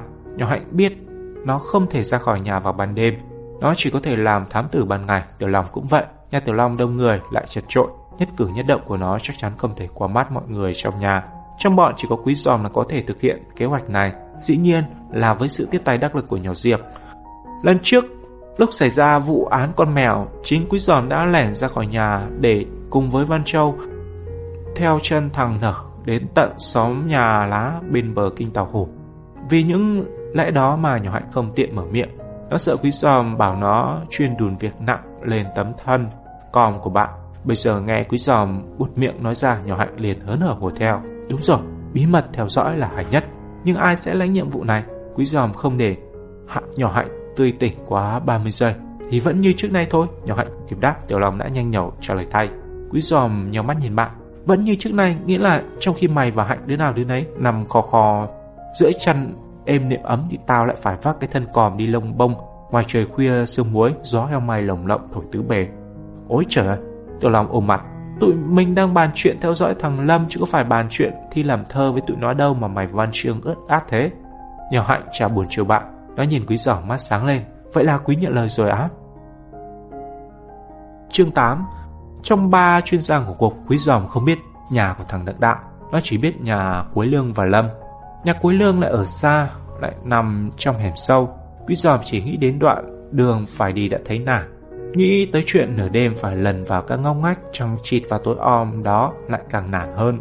Vì vậy cuối cùng Quý giòm quyết định thám thính nhà thằng Lâm trước. Nhà thằng Lâm là tiệm tạp hóa nằm ở cổng chợ. Ngay trên đường tới trường, quanh quẩn ở chỗ đó dù sao cũng tiện hơn và cũng đỡ sợ hơn. Quyết định xong, Quý giòm khều nhỏ Diệp. Diệp này, gì thế anh? Thằng Lâm ấy mà. Anh Lâm thi sĩ hoàng hôn ấy hả? Ừ, anh sao? Quý giòm gãi cổ, tội nó ghê. Anh sao mà tội? Quý giòm bùi ngùi. Từ ngày mai trở đi có thể tao không bao giờ nhìn thấy nó nữa. Sao thế? Đêm nay nó sẽ lên đường đi thăm ông bà nó. Nhỏ Diệp tò mò. Ông bà anh Lâm đang sống ở nước ngoài hả? Quý giòm lắc đầu, giọng não nuột. Không, ông bà nó chết từ đời tám hoánh và giờ này đang sống ở ẩm phục. Quý giòm giờ mừng cũ. Lần trước trong vụ án con mèo xảy ra ở nhà Văn Châu, Quý giòm cũng dùng mưu kế này để đánh vào lòng trắc ẩn của nhỏ Diệp. Nó bảo có một bọn cướp hung hãn đang bảo vây nhà Văn Châu. Nếu nó không tới kịp, Văn Châu sẽ bị bọn cướp tàn sát không thương tiếc. Văn Châu sẽ ngủm củ tỏi ngay tút suyệt và tụi nó sẽ đời đời không bao giờ còn dịp gặp lại cô bạn đáng yêu đó nữa. Nghe nó dọa ghê quá. Cuối cùng, nhỏ Diệp đồng ý giúp nó bí mật chuồn ra khỏi nhà. Thấy mưu kế kỳ trước, hiệu nghiệm như thần, lần này quý giòm tiếp tục đem cái chết ra hù nhỏ Diệp. Quả nhiên quý giòm vừa nói đến nó, nhỏ Diệp đã bụng mặt. Eo ôi, anh nói gì nghe ghê quá. Quý giòm trước mắt, ờ tao cũng thấy ghê ghê, nhưng biết làm sao được. Sao lại không biết làm sao? Nhỏ Diệp cắn môi, thế sao anh không biết anh Lâm sắp gặp nguy nạn gì hay sao? Thấy nhỏ Diệp rơi ngay chóc vô kịch bản cũ mà chẳng hề ngờ vực mảy may. Quý giòm khoái trí tợn, nó nghĩ bụng. Con nhỏ này ngu ghê và hí hưởng đáp. Biết chứ sao không, tối nay thằng Lâm phải nộp mình chống chọi với bọn cướp. Cả tuần nay, đêm nào bọn cướp cũng rình rập quanh nhà nó. Quý giòm là đứa siêu thông minh, nhưng kẻ thông minh đôi lúc cũng tỏ ra đần độn nếu vừa rồi nó chịu sửa đổi đôi chút tình tiết trong kịch bản, thì hẳn sẽ không có gì xảy ra. Đằng này thấy nhỏ Diệp bị mình xỏ mũi quá dễ dàng, nó đầm giả chủ quan. Nó chả buồn nghĩ ngợi cứ lôi những lời thoại trong kịch bản cũ ra sai. Và khi nghe tới chi tiết này, thì nhỏ Diệp bắt đầu cảm thấy ngờ ngợ. Nó sực nhớ lại về câu chuyện Văn Châu dạo nọ. Nó nhớ anh Quý cũng từng nói về Văn Châu, y nó bảo vậy. Nó đã lo lắng hỏi, thế bọn cướp có đông không? Và anh nó đã lo lắng đáp Đồng lắm, cả chục tên là ít Tên nào tên ấy cũng đều làm nằm dọc gằm mã tấu trên tay Chúng chặt chúng một phát là coi như đầu lìa khỏi cổ Cú đối đáp lần trước dần dần hiện rõ trong đầu nhỏ Diệp Và cũng dần dần hiểu ra anh nó đang chơi trò sốc tổ Nhưng để trò chắc chắn, Nó vờ như không biết Và sợ sệt hỏi Thế bọn cướp có đông không? Một chuyên gia răng bẫy như quý dòng có tài thánh mới ngờ được con mồi đang sắp sửa rơi vào chồng kia lại có thể vùng ra vào phút chót và làm nè chơi chắc lại mình. Trong một phút lơ là cảnh giác, nó quên phát con mồi trước mặt tình quái không kém gì nó. Vì vậy nghe nhỏ Diệp hỏi bằng giọng nơm nớp, nó tí tởn đáp. Đồng lắm, có cả chục tên là ít, tên nào tên nấy. Lần này nhỏ Diệp không để ông anh nói hết câu, nó đắc chí tiếp lời. Tên nào tên nấy đều làm làm xào găm, mã tấu trên tay, Chúng mà chặt chúng một phát là coi như đầu lìa khỏi cổ chứ gì. Trong khi nhỏ Diệp tét miệng ra cười thì quý giòm đứng chết chân tại chỗ. Mãi một lúc nó mới mấp máy môi ấp úng hỏi lại. Sao mày biết rõ về chuyện bọn cướp quá vậy? Bộ mày từng nghe nói về chúng rồi hả? Quý giòm làm mặt tỉnh, nó cố vứt bát. Nó làm như không hề bịa chuyện. Nhưng nhỏ Diệp đã làm hy vọng nhỏ nhoi của ông anh tắt ngóm. Thì em biết rõ chứ sao không? Lần trước anh đã bịa ra bọn cướp này để gạt em một lần rồi, chẳng lẽ anh quên sao? Đã đến nước này, Quý giòm biết mình chẳng thể vơ vịt được nữa. Nó thở một hơi dài. Tao đâu có quên, tao chỉ tưởng mày quên thôi. Nhỏ Diệp cười khúc khích. Quên sao được mà quên? Em còn nhớ lần trước anh còn phịa là anh đánh nhau với bọn cướp. Chị Văn Châu lo đánh phía trên còn anh bò làm khòng dưới đất, ngáng cẳng địch thủ. Quý dòng không ngờ nhỏ Diệp nhớ dài đến thế. Nó sợ nhỏ em kể tuột hết những lời Hoành hoàng vùng vít của nó ra liền ngậm ngực xua tay. Thôi thôi, mày đừng nhắc đến mấy chuyện đó nữa. Rồi nhìn nhỏ Diệp bằng ánh mắt nghiêm nghị, nó khịt mũi hỏi. Mày nhớ ra như thế? Vậy mày có nhớ tao bịa chuyện bọn cướp ra để làm gì không? Nhớ chứ sao không? Nhỏ Diệp nhanh nhỏ. Lần đó anh nhờ em giúp ảnh lẻ ra ngoài chứ gì? Quý giòm liếm môi. Vậy lần này mày có giúp tao nữa không? đề nghị thẳng thắn của ông anh khiến nhỏ Diệp chợt khựng lại, nó lắc mái tóc. Anh muốn ra ngoài nữa ư? Ừ, lần này tao đi điều tra một chuyện quan trọng, quan trọng hơn lần trước nhiều. Chuyện gì mà quan trọng ghê thế? Nhỏ Diệp tò mò. Quý giòm cố ra vẻ ảm đạm. Tao nghĩ lớp tao có mấy đứa trích xì ke. Ôi, nhỏ Diệp rụt cổ, thật không hả anh? Tao chỉ mới nghĩ thôi, quý giòm chế miệng, nhưng nếu có chuyện nói thật, tao phải ngăn chặn kịp thời. Rồi nó hít vào một hơi. Nếu mày không giúp tao, tụi thằng Lâm sẽ nhà tan cửa nát thân thể tiêu ma còn tệ hại hơn là bị bọn cướp tấn công nữa đấy. Nhỏ Diệp bỗng nhiên nghe lòng mình trùng xuống, nó nhỏ nhẹ, ừ, nếu thế thì anh đi đi, em canh dùm cửa cho. Quý giòm thở phào và khen, mày tốt ghê, nhỏ Duyệt nguyết quý giòm một cái giả. Bao giờ có chuyện nhờ em mà anh chẳng phải em tốt. Không, tao nói thật đấy, không phải nịnh mày đâu. Thanh Minh xong câu, Quý giòm co giò vù thẳng ra cửa. Một lát sau, quý giòm đã đứng trước cổng chợ thận trọng xem xét. Lúc này, khoảng 9 rưỡi, 10 giờ tối, tiệm tạp hóa như thằng Lâm vẫn còn để cửa. Dù giờ này chẳng ai mua bán gì, quý giòm không dám lảng vàng trước cửa tiệm, sợ bị phát hiện. Nó chui vào nhà chợ đối diện, đứng dựa cột dòm sang. Quý giòm căng mắt, nhìn xem những bóng người đi qua đi lại trong nhà, cố khám phá ra những điểm khả nghi nhưng nó chẳng phát hiện được gì. Bà thằng Lâm ngồi xem tivi, còn mẹ thì ngồi đằng bàn loay hoài với mớ sổ sách. Thằng Lâm thì chẳng thấy đâu. Thằng này tót đi đằng nào vậy kìa? Quý giòm băn khoăn nhủ bụng. Khi ngẩng đầu lên, bất chợt nó chạm phải cẩn gác gỗ.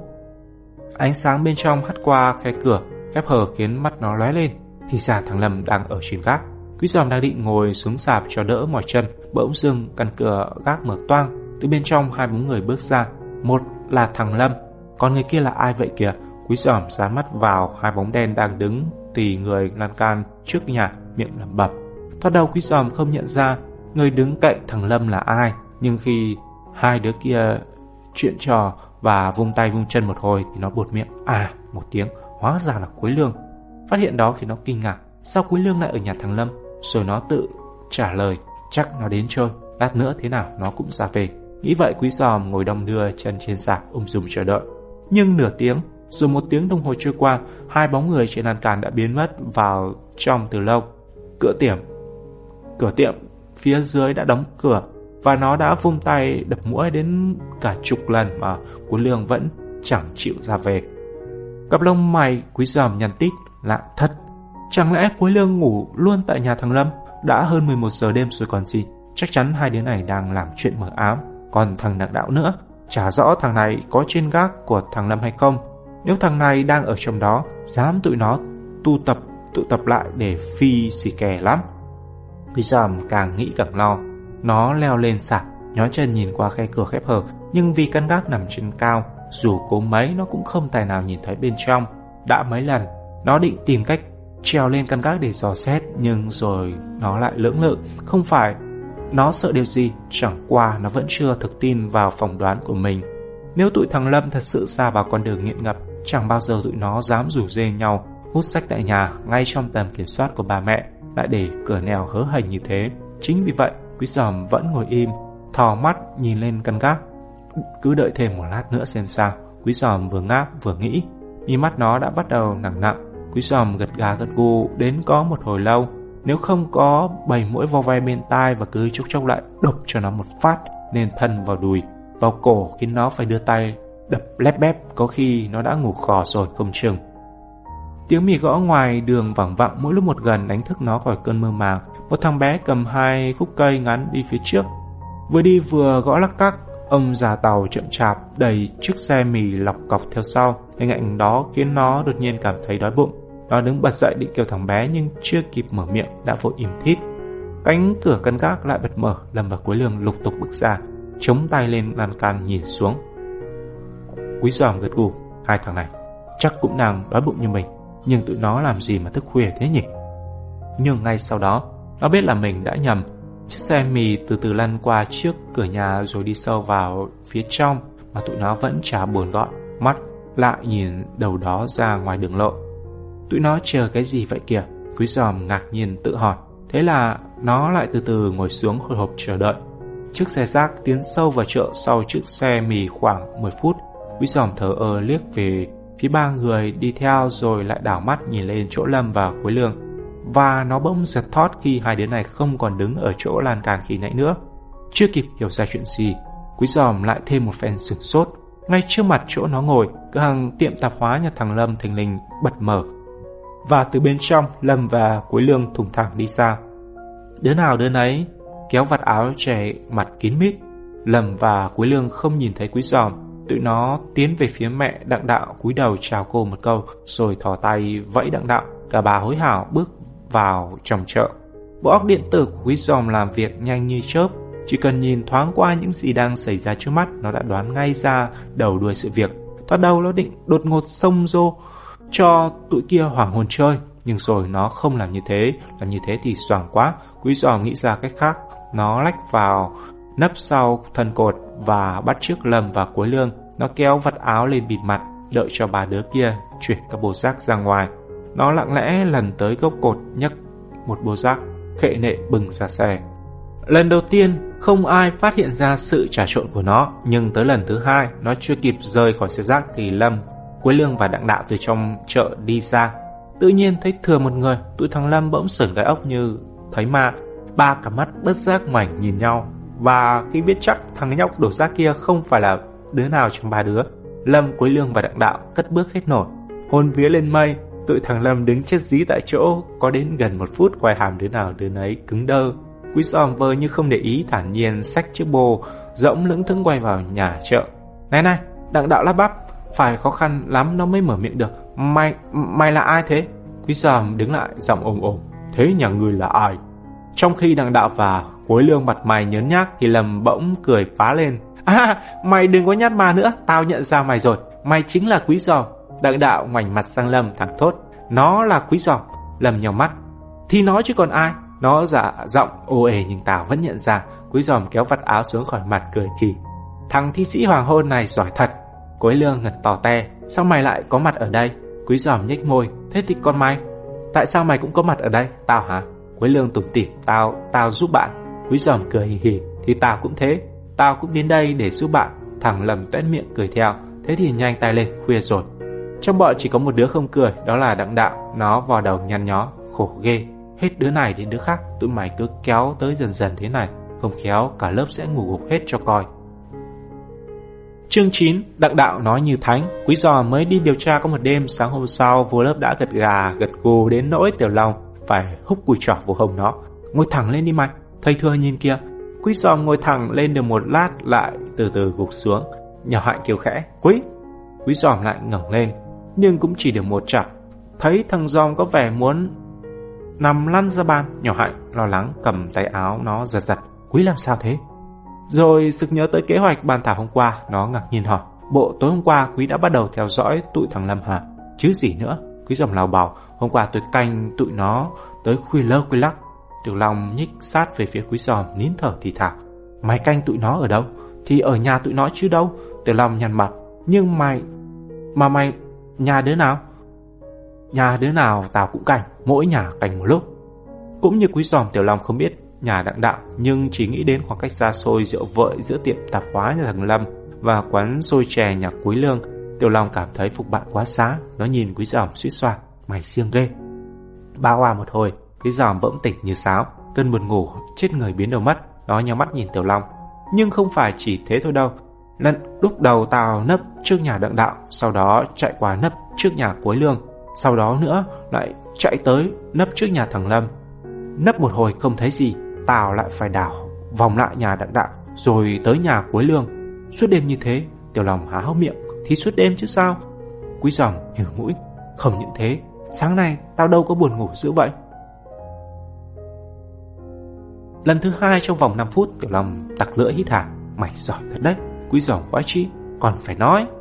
Nhỏ hạnh liếc sang che miệng hỏi Nhưng rốt cuộc kết quả điều tra của quý thế nào? Đàng hoành hoàng Nó bỗng khựng lại Nó ngập ngừng đã ừ, Kết quả hả? Ừ, Chả thu được kết quả gì? Tối nay có lẽ tôi lại phải tiếp tục theo dõi tụi thằng Lâm để lần ra manh mối. Nhỏ hạnh đẩy gọng kính trên sống mũi dặn. Quý nhớ đừng thức quá khuya. Đến 10 giờ, nếu không phát hiện được điều gì khả nghi thì quay về nhà ngay thôi. Ừ. Quý giòm gật đầu đáp. Mặc dù nó thừa biết nó chẳng bao giờ làm theo lời càn dặn của nhỏ hạnh. Mẹ đặng đạo làm cả đêm, Gần 12 giờ khuya mới kéo xe vào chợ. Nếu 10 giờ nó đã quay về thì làm sao giúp được mẹ còn đặng đạo một tay? Nhỏ Hạnh và Tiểu Long không hay biết gì về chuyện đó nên sáng hôm sau, thấy Quý Giòm tiếp tục khật khử trên lớp, tụi nó nhằn như bị. Nhỏ Hạnh cằn nhằn. Bộ hồi hôm, Quý lại theo dõi tụi thằng Lâm đến tận nửa khuya hả? Ừ, sao Quý không nghe lời Hạnh? Hạnh đã bảo Quý 10 giờ là phải về nhà cơ mà. Ừ, Quý Giòm phân trần, nhưng dình dập mãi tụi nó tôi quyền béng cả giờ giấc. Thấy Quý Giòm vất vả vì nhiệm vụ, nhỏ Hạnh không nỡ trách bạn, nó nhỏ nhẹ. Tối nay Quý phải nhớ đấy nhé. Ừ, Tiểu Long khều Quý Giòm. Bộ mày phát hiện ra manh mối gì rồi hả? Chưa có gì sắt. Tiểu Long ngạc nhiên. Thế sao mày phải rình rập đến quên cả giờ giấc? Ừ, Quý Giòm khịt mũi, nhưng vẫn chưa thấy gì khả nghi. Tụi thằng Lâm không liên lạc gì với nhau hả? Tiểu Long tò mò không? Buổi tối chẳng đứa nào ra ngoài hả? Ừ, chúng chết dí trong nhà. Thế chúng đi ngủ có sớm không? Nó nhún vai, chuyện đó làm sao tao biết được? Sao lại không biết? Tiểu Long chưa mắt, nếu trong nhà trong đèn tức là tụi nó còn thức, còn tắt đèn tối tức là tụi nó đi ngủ cả rồi, có gì đâu mà không biết. Sự thông minh đột xuất của Tiểu Long khiến quý giòm méo sạch miệng. Nó lình nhìn lên trần nhà, ờ ơ, hình như tụi nó thức khuya lắm. Đã 12 giờ, mà nhà đứa nào đứa nấy đèn sáng trưng. Tiểu Long tặc lưỡi, thế thì lạ thật. Ừ, lạ ghê, quý giòm hùa theo. Chính vì vậy tao mới phải thám thính kỹ lưỡng. Tiểu Long ngập ngừng, hay là tối nay tao tìm cách lẻn ra ngoài đi thám thính với mày. Đề nghị của Tiểu Long khiến Quý Giòm giật thoát, nó vội vàng gạt phát không được đâu. Với những nhiệm vụ quan trọng như thế này, đi càng ít người càng tốt, nhưng không nhưng nhị gì cả. Nó xua tay, may cứ ngồi ở nhà, uống miếng nước, ăn miếng bánh, chờ tao đem kết quả về là được rồi. Quý Giòm thoát được nhỏ Hạnh và Tiểu Long, lại đụng đầu nhỏ Diệp. Thế nào rồi hả anh? Quý Giòm vừa đi học về tới nhà là nhỏ Diệp lập tức xoắn lấy. Tối hôm qua lúc anh về thì em ngủ mất, thế anh đã gặp được anh Lâm và thi sĩ Hoàng Hôn chưa? Chưa, tao chỉ gặp nó trên lớp thôi. Câu trả lời của ông anh làm nhỏ Diệp dường mắt ếch. Sao lại chưa? Hai đêm nay đêm nào anh cũng ra khỏi nhà kia mà. Huy Sòm nhún vai, ra khỏi nhà đâu có nghĩa là gặp được. Nhỏ Diệp ngơ ngác, anh nói gì em chẳng hiểu. Rõ là đủ ngốc tử. Huy Sòm nhăn mặt giải thích, tao ra khỏi nhà là để bí mật theo nó chứ đâu phải để trương mặt ra. Nếu tụi nó phát hiện ra tao, tụi nó giấu biến mọi tàng vật làm sao tao khuyên can tụi nó được. Ở há, nhỏ Diệp gãi cổ, vậy mà em không nghĩ ra. Huy Sòm thừa cơ lên giọng, Vụ án này rất phức tạp, Tao phải thận trọng và kiên trì lắm mới được. Sau đó mày phải giúp tao lẻn ra khỏi nhà vào mỗi đêm thật êm thắm. Nếu không, tụi thằng Lâm sẽ tan nát cuộc đời. Nghe quý giọt một dọa ghê quá Nhờ Diệp gật đầu để luyện. Anh yên tâm, em sẽ cố hết sức. Cũng như Lâm và Quế Lương, Quý giòm không muốn tiết lộ bí mật của đặng đạo Tuy nó được thầy cô dạy. Không có nghề nào thấp hèn, mọi nghề đều. Đáng quý, thậm chí nó tin rằng công việc thầm lặng của những công viên, Công nhân vệ sinh còn cần thiết cho xã hội hơn nhiều người khác, nhưng thấy đặng đạo không muốn nói chuyện đó ra, nó đành giấu nhẹ. Kể cả với nhỏ hạnh, tiểu lòng lẫn nhỏ diệp. Nghề quét xác của mẹ đặng đạo gần như là nghề truyền đời. Bà ngoại đặng đạo trước đây cũng từng là công nhân vệ sinh, bây giờ truyền lại cho mẹ nó và chị nó. Trong những gia đình như vậy, con cái được học tới cấp 2 như đặng đạo là chuyện hiếm hoi. Ở trong lớp, đặng đạo thuộc loại học sinh trung bình khá so với tụi thằng lâm và quế lương. Nỗ lực của đặng đạo rõ ràng đáng quý hơn nhiều, nhưng quý sòng không nói, Lâm và quý Lương cũng im như thóc. Bí mật của đặng đạo vẫn không thể giấu giếm được lâu. Trước nay, các thầy cô thường hay phàn nàn về hiện tượng ngủ gục trong lớp của đặng đạo. Gần đây lại thêm Lâm và quý Lương. Nhưng tới hôm cô Kim Anh bất ngờ phát hiện đứa học trò giỏi giang của cô là thần đồng quý giòm ngủ say sưa trong giờ hóa học chẳng khác gì những đứa trẻ học hành lông công kia thì sự việc bỗng trở nên nghiêm trọng. Thoạt đầu cô Kim Anh không tin vào mắt mình nhưng khi nhìn kỹ, thấy cái đứa ngồi gục đầu trên cánh tay và đang thiềm thiếp rất nồng kia, đích thị là quý giòm chứ không ai khác. Cô không nén nổi kinh ngạc. Úi! Cô giận dữ gọi, em đứng lên xem nào. Phải đợi Tiểu Long lay đến 4 năm cái, quý giòm mới tròn tỉnh và biết điều gì đang xảy ra. Nó dụi mắt, đứng dậy sợ hãi nhìn cô. Cô Kim Anh lắc đầu. Cô không ngờ Đến cả em mà cũng ngủ gục trong lớp. Cúi giòm cúi đầu. Em xin lỗi cô ạ. Cô Kim Anh nghiêm giọng, Em nói đi, Có chuyện gì xảy ra với em vậy? Nó bối rối đưa mắt nhìn lên chỗ đặng đạo ngồi, Thấy bộ thằng này thấp thỏm. Quý giòm nuốt nước bọt, Hai ba cái rồi ấp úng phiệm. Thưa cô, tối qua em phải thức khuya để chăm sóc cho ông em ạ. Ông em bị ốm nặng lắm cô. Thoát đầu quý giòm định gán ghép trận ốm nặng này cho một người nào đó trong nhà, Nhưng cuối cùng Sợ nói ra điều xui rủi Nó đành đem người ông quá cố ra làm bằng chứng. Quý giòm là chúa vệ chuyện Nói dóc mà mặt mày cứ tỉnh khô. Giọng điệu thật như đếm của nó khiến chán cô Kim Anh giãn ra. Cô dịu giọng Ừ nếu vậy thì cô không trách em. Em ngồi xuống đi. Tuyên bố tha bổng của cô Kim Anh khiến những đứa liên quan như Đặng Đạo, Quế Lương và Lâm thở phào. Quý giòm không dám thở phào, nó không dám để lộ sự hoàn hỉ một cách lộ liễu. Nén niềm vui thoát nạn xuống tận đáy lòng, nó hóp bụng xẻ xẻ thở ra và từ từ ngồi xuống. Bạn quý nói xạo đấy cô ơi. Hải quán đột nhiên đứng dậy tố cáo. Nhà bạn quý chẳng có người ông nào cả, chỉ có bà thôi. Đúng rồi đó cô ơi. Cô ân nhanh nhỏ phụ họa. Thị sĩ Bình Minh từng làm thơ kể rằng nhà em có một người bà, tiếp theo là mẹ, kế là bà em. Sau ba em tới anh em, thêm nữa em. Cô ân tuôn một tràng, cô Kim Anh chả hiểu đầu cua tay nhau ra làm sao. Cô nhăn mặt và đưa tay ngăn lại. Em đọc gì thế? thí sĩ Bình Minh là ai? Và có liên quan gì ở đây? Cả lớp lặng lẽ theo dõi Nghe cô giáo hỏi vậy, nhờ được gãi trúng chỗ ngứa, Liền nhanh nhỏ đáp Thí sĩ Bình Minh là bạn quý đó cô Bạn quý lấy bút hiệu là Bình Minh đó cô Bài thơ của Ân vừa đọc là bài nhà em đó cô Cung cảnh nhí nhố trước mặt khiến quý giòm giờ cười giờ khóc Nó không ngờ sự thể lại xoay dài như vậy Còn cô Ân thấy đám bạn nhao nhao, Sợ bị mất phần, liền liền cân giọng bạn quý tả nhà mình trong đó chỉ nói đến bà mà không nhắc đến ông. Vậy mà bây giờ bạn ấy dám bịa là ông bị ốm. Tới lúc này thì cô Kim Anh đã hiểu ra điều của ẩn muốn nói. Cô đưa tay ra hiệu cho cả lớp Im lặng rồi nhìn quý Giỏ. Quý, những điều bạn Hải và cô Ân nói có đúng không? Thưa cô, trước đây một tuần thì đúng ạ. Quý giòm đứng lên đáp bằng giọng bình tĩnh Cô Kim Anh ngạc nhiên hỏi. Thế bây giờ thì sao? Dạ bây giờ thì không đúng ạ. Cô chả hiểu gì cả. Cô Kim Anh co mày Sao lại có chuyện lạ lùng thế được Thưa cô, có chị à? Quý dòng thật thà. Ông em trước nay sống ở Vũng Tàu với cô em. Cách đây một tuần ông lên thăm gia đình em ạ. Thì giả thế, cô Kim Anh gật gù. Thôi, em ngồi xuống đi. Tuy trong lòng bán tin bán nghi, nhưng không có bằng cớ chắc chắn hai quán và cụ ân đành ấm ức làm thinh. Chỉ có Tiểu Long và Nhỏ Hạnh biết tổng quý giòm đang chơi trò sóc tổ. Ông của quý giòm cả ông nội lẫn ông ngoại đều đã qua đời từ lâu và ở Vũng Tàu ngoài mẹ con thằng Mạnh ra, quý giòm chẳng còn ai thân thích cả. Nhưng vì Đinh Ninh nó bất đắc dĩ phải giờ chiêu này ra để giữ bí mật cho cuộc điều tra nên Tiểu Long và Nhỏ Hạnh chẳng buồn thắc mắc hay trách cứ. Chỉ đến khi quý giòm điều tra gần một tuần lễ mà không có kết quả gì, lại hôm nào ngồi học cũng mắt nhắm mắt mở đến nỗi sau khi cô Kim Anh lần lượt đến thầy Quảng, cô Nga, cô Diệu Lý thay nhau lên tiếng phê bình nó thì Nhỏ Hạnh hết chịu nổi.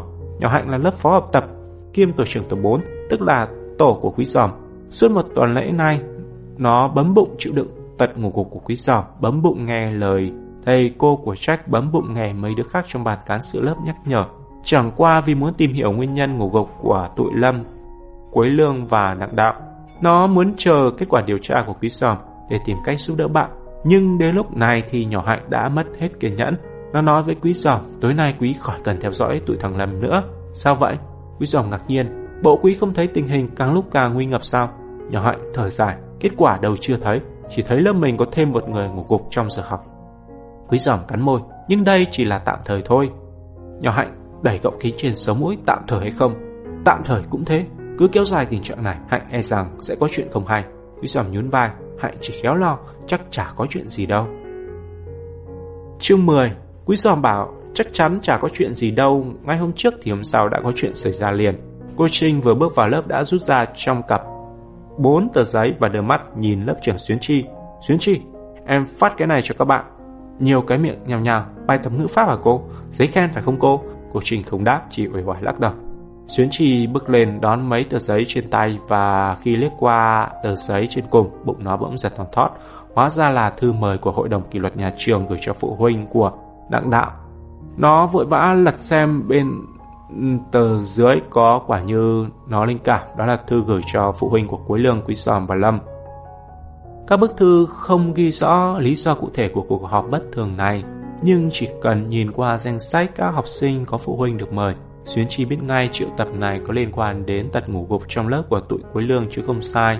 Chết rồi, nhỏ Xuyến Chi than thầm trong bụng và với vẻ mặt lo lắng, nó chậm chạp đi tới các đường sự Vẻ căng thẳng của Xuyến Chi khiến Quý Giòm đột nhiên cảm thấy trột dạ và khi cầm tờ giấy, Xuyến Chi đưa vừa đọc thoáng qua dòng đầu tiên. Quý Giòm đã nghe lạnh toát sống lưng. Nó liếc qua các đồng minh, thấy đứa nào đứa nấy đang chúi mũi vào lá thư, mặt xanh như tàu lá. Trừ Xuyến Chi và bốn đứa nhận thư, cả lớp không ai biết chuyện gì. Thằng bá Ba nhỏ vành khuyên vừa chụm đầu vào chưa kịp đọc đặng đạo đã nhanh tay. Bỏ tọt tờ giấy vào túi áo. Những đứa ngồi cạnh Quý Lương và thằng Lâm cũng vậy. Hai đứa không cho nhỏ bội linh xem đã đành. Ngay cả hải quán của ân, hai thành viên của băng thứ quậy, phấp phỏng quay đầu xuống hỏi, giấy gì vậy tụi mày? Lâm và Quý Lương cũng gạt phát, ồ, chả có gì quan trọng. Chỉ có Quý Giòm là chẳng buồn xấu xiếm. Nó tặc lưỡi đưa tờ giấy cho nhỏ Hạnh và Tiểu Long. Đọc xong, nhỏ Hạnh thở đánh thượt, chẳng biết phải nói gì. Chỉ có Tiểu Long là hùng hổ. Quý dòng khen, Nó rất hay, sáng kiến. Không được. Mày phải nói rõ cho cô biết. Trường hợp của mày không giống mấy đứa kia. Cũng thế thôi, Quý dòng lắc đầu. Có nói cô cũng chẳng tin. Sao lại không tin? Mặt mày Tiểu Long đỏ gai. Có tao và Hạnh làm chứng. Nhưng tao không muốn nói. Quý dòm vẫn khăng khăng. Đằng nào tao cũng ngủ gục trong lớp rồi. Tao không muốn tìm cách chạy tội cho một mình tao. Quý dòm làm Tiểu Long ngẩn ngờ quá đỗi. Rõ ràng, thằng quý dòm này chẳng có tội gì thế mà lại cứ khăng khăng không thèm chạy tội, lại còn không muốn tìm cách chạy tội cho một mình tao nữa. Cứ làm như thể nó và bà đứa kia là những đồng đội thân thiết và bây giờ nếu nó có nói ra sự thật, tức là nó bỏ rơi bạn bè trong cơn hoạn nạn không bằng. Tiểu Long cau mày ngẫm nghĩ, thấy quý giòm lẩm cẩm quá xá, nhưng nó chưa kịp ngó mồm mắt bạc thì cô Trinh đã đứng khỏi ghế, giọng buồn. Cô không ngờ bên em quý mà cũng ngủ gục trong lớp, thật khó tin. Rồi cô thở dài. Sự than phiền của các thầy cô, bộ môn đã đến tai ban giám hiệu. Hội đồng kỷ luật sẽ họp vào chiều thứ bảy này, cô hy vọng. Đến lúc đó các em có thể đưa ra được lý do chính đáng. Đến lúc này, cả lớp mới biết những tờ giấy lớp trưởng Xuyến Chi vừa phát cho bọn đặng đạo, Cuối Lương, Quý sò và thằng Lâm là giấy mời của hội đồng kỷ luật gửi cho phụ huynh mỗi đứa. Trong khi tụi học trò xôn xao bàn tán thì cô Trình ngồi xuống và dở sổ ra. Nhưng đang dò sổ chuẩn bị kêu học trò trả bài, cô khẽ lắc đầu và thẫn thờ buông bút xuống. Thực ra có chuyện gì đang xảy ra với các em thế? Cô Trình ngước nhìn lướt qua bốn khuôn mặt và còn đượm lo âu của bọn quý giòm, đặng đạo. Một lớp có cùng bốn học sinh ngủ trong giờ học, điều đó chắc chắn không thể là chuyện bình thường. Đặng đạo đứng bật dậy, Nãy giờ thấy bọn quý giòm chỉ vì muốn giúp đỡ nó mà bị liền lụy. Nó bất giết kỳ lắm. Từ lâu, thấy hết thằng Lâm, Quế Lương rồi quý giòm là lượt noi gương mình mà gật gà gật gù trong lớp học. Đặng đạo bụng dạ cứ lo ngày ngáy.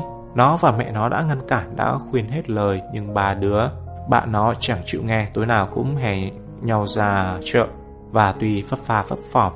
Linh cảm có chuyện chẳng lành. Nó không ngờ hậu quả lại nghiêm trọng đến thế. Nhưng sau khi hùng hổ đứng lên, đặng đạo chỉ ấp à um có mấy tiếng. Thưa cô, thưa cô, rồi đỏ mặt đứng yên, cô Trinh nhìn đặng đạo khuyến khích. Em cứ nói đi. Hành động đột ngột của đặng đạo khiến quý giòm tròn mắt sừng sốt. Nhưng chỉ trong nháy mắt nó hiểu ngay ý định của bạn mình. Nó biết đặng đạo định thú thật mọi chuyện để cứu nguy cho nó Lâm vào Cuối Lương. Trước nay đặng đạo giấu nhẹm nghề nghiệp của mẹ mình, nó sợ bạn bè chê cười. Nó sợ tụi bạn bảo nghề của mẹ nó là hèn mọn. Nhưng nay vì sự an nguy của tụi quý giòm, nó chuẩn bị khai ra bí mật của mình. Khi quyết định như vậy, chắc nó khổ tâm lắm. Quý giòm bần thần nhổ bụng và vội vã đứng lên. Thưa cô, cô Trinh đưa mắt nhìn quý giòm. Gì thế em? Thưa cô, em xin hứa với cô từ nay em sẽ không ngủ trong giờ học nữa ạ. Rồi quý giòm nhìn về phía đặng đạo. Liếm môi nói thêm, bạn đặng đạo chắc cũng định hứa như vậy nhưng bạn ấy rụt rè không dám nói đấy ạ. Thấy quý giòm tự nhiên dựng chuyện và ghén ghép cho mình, đặng đạo ngạc nhiên quay đầu về phía sau. Và nó bỗng ngẩn ngơ khi bắt gặp cái nháy mắt kín đáo của quý giòm. Thôi được rồi, cô Trinh thở ra, em ngủ xuống đi. Cô Trinh nói với quý giòm rồi cô quay nhìn đặng đạo. Còn em thì sao?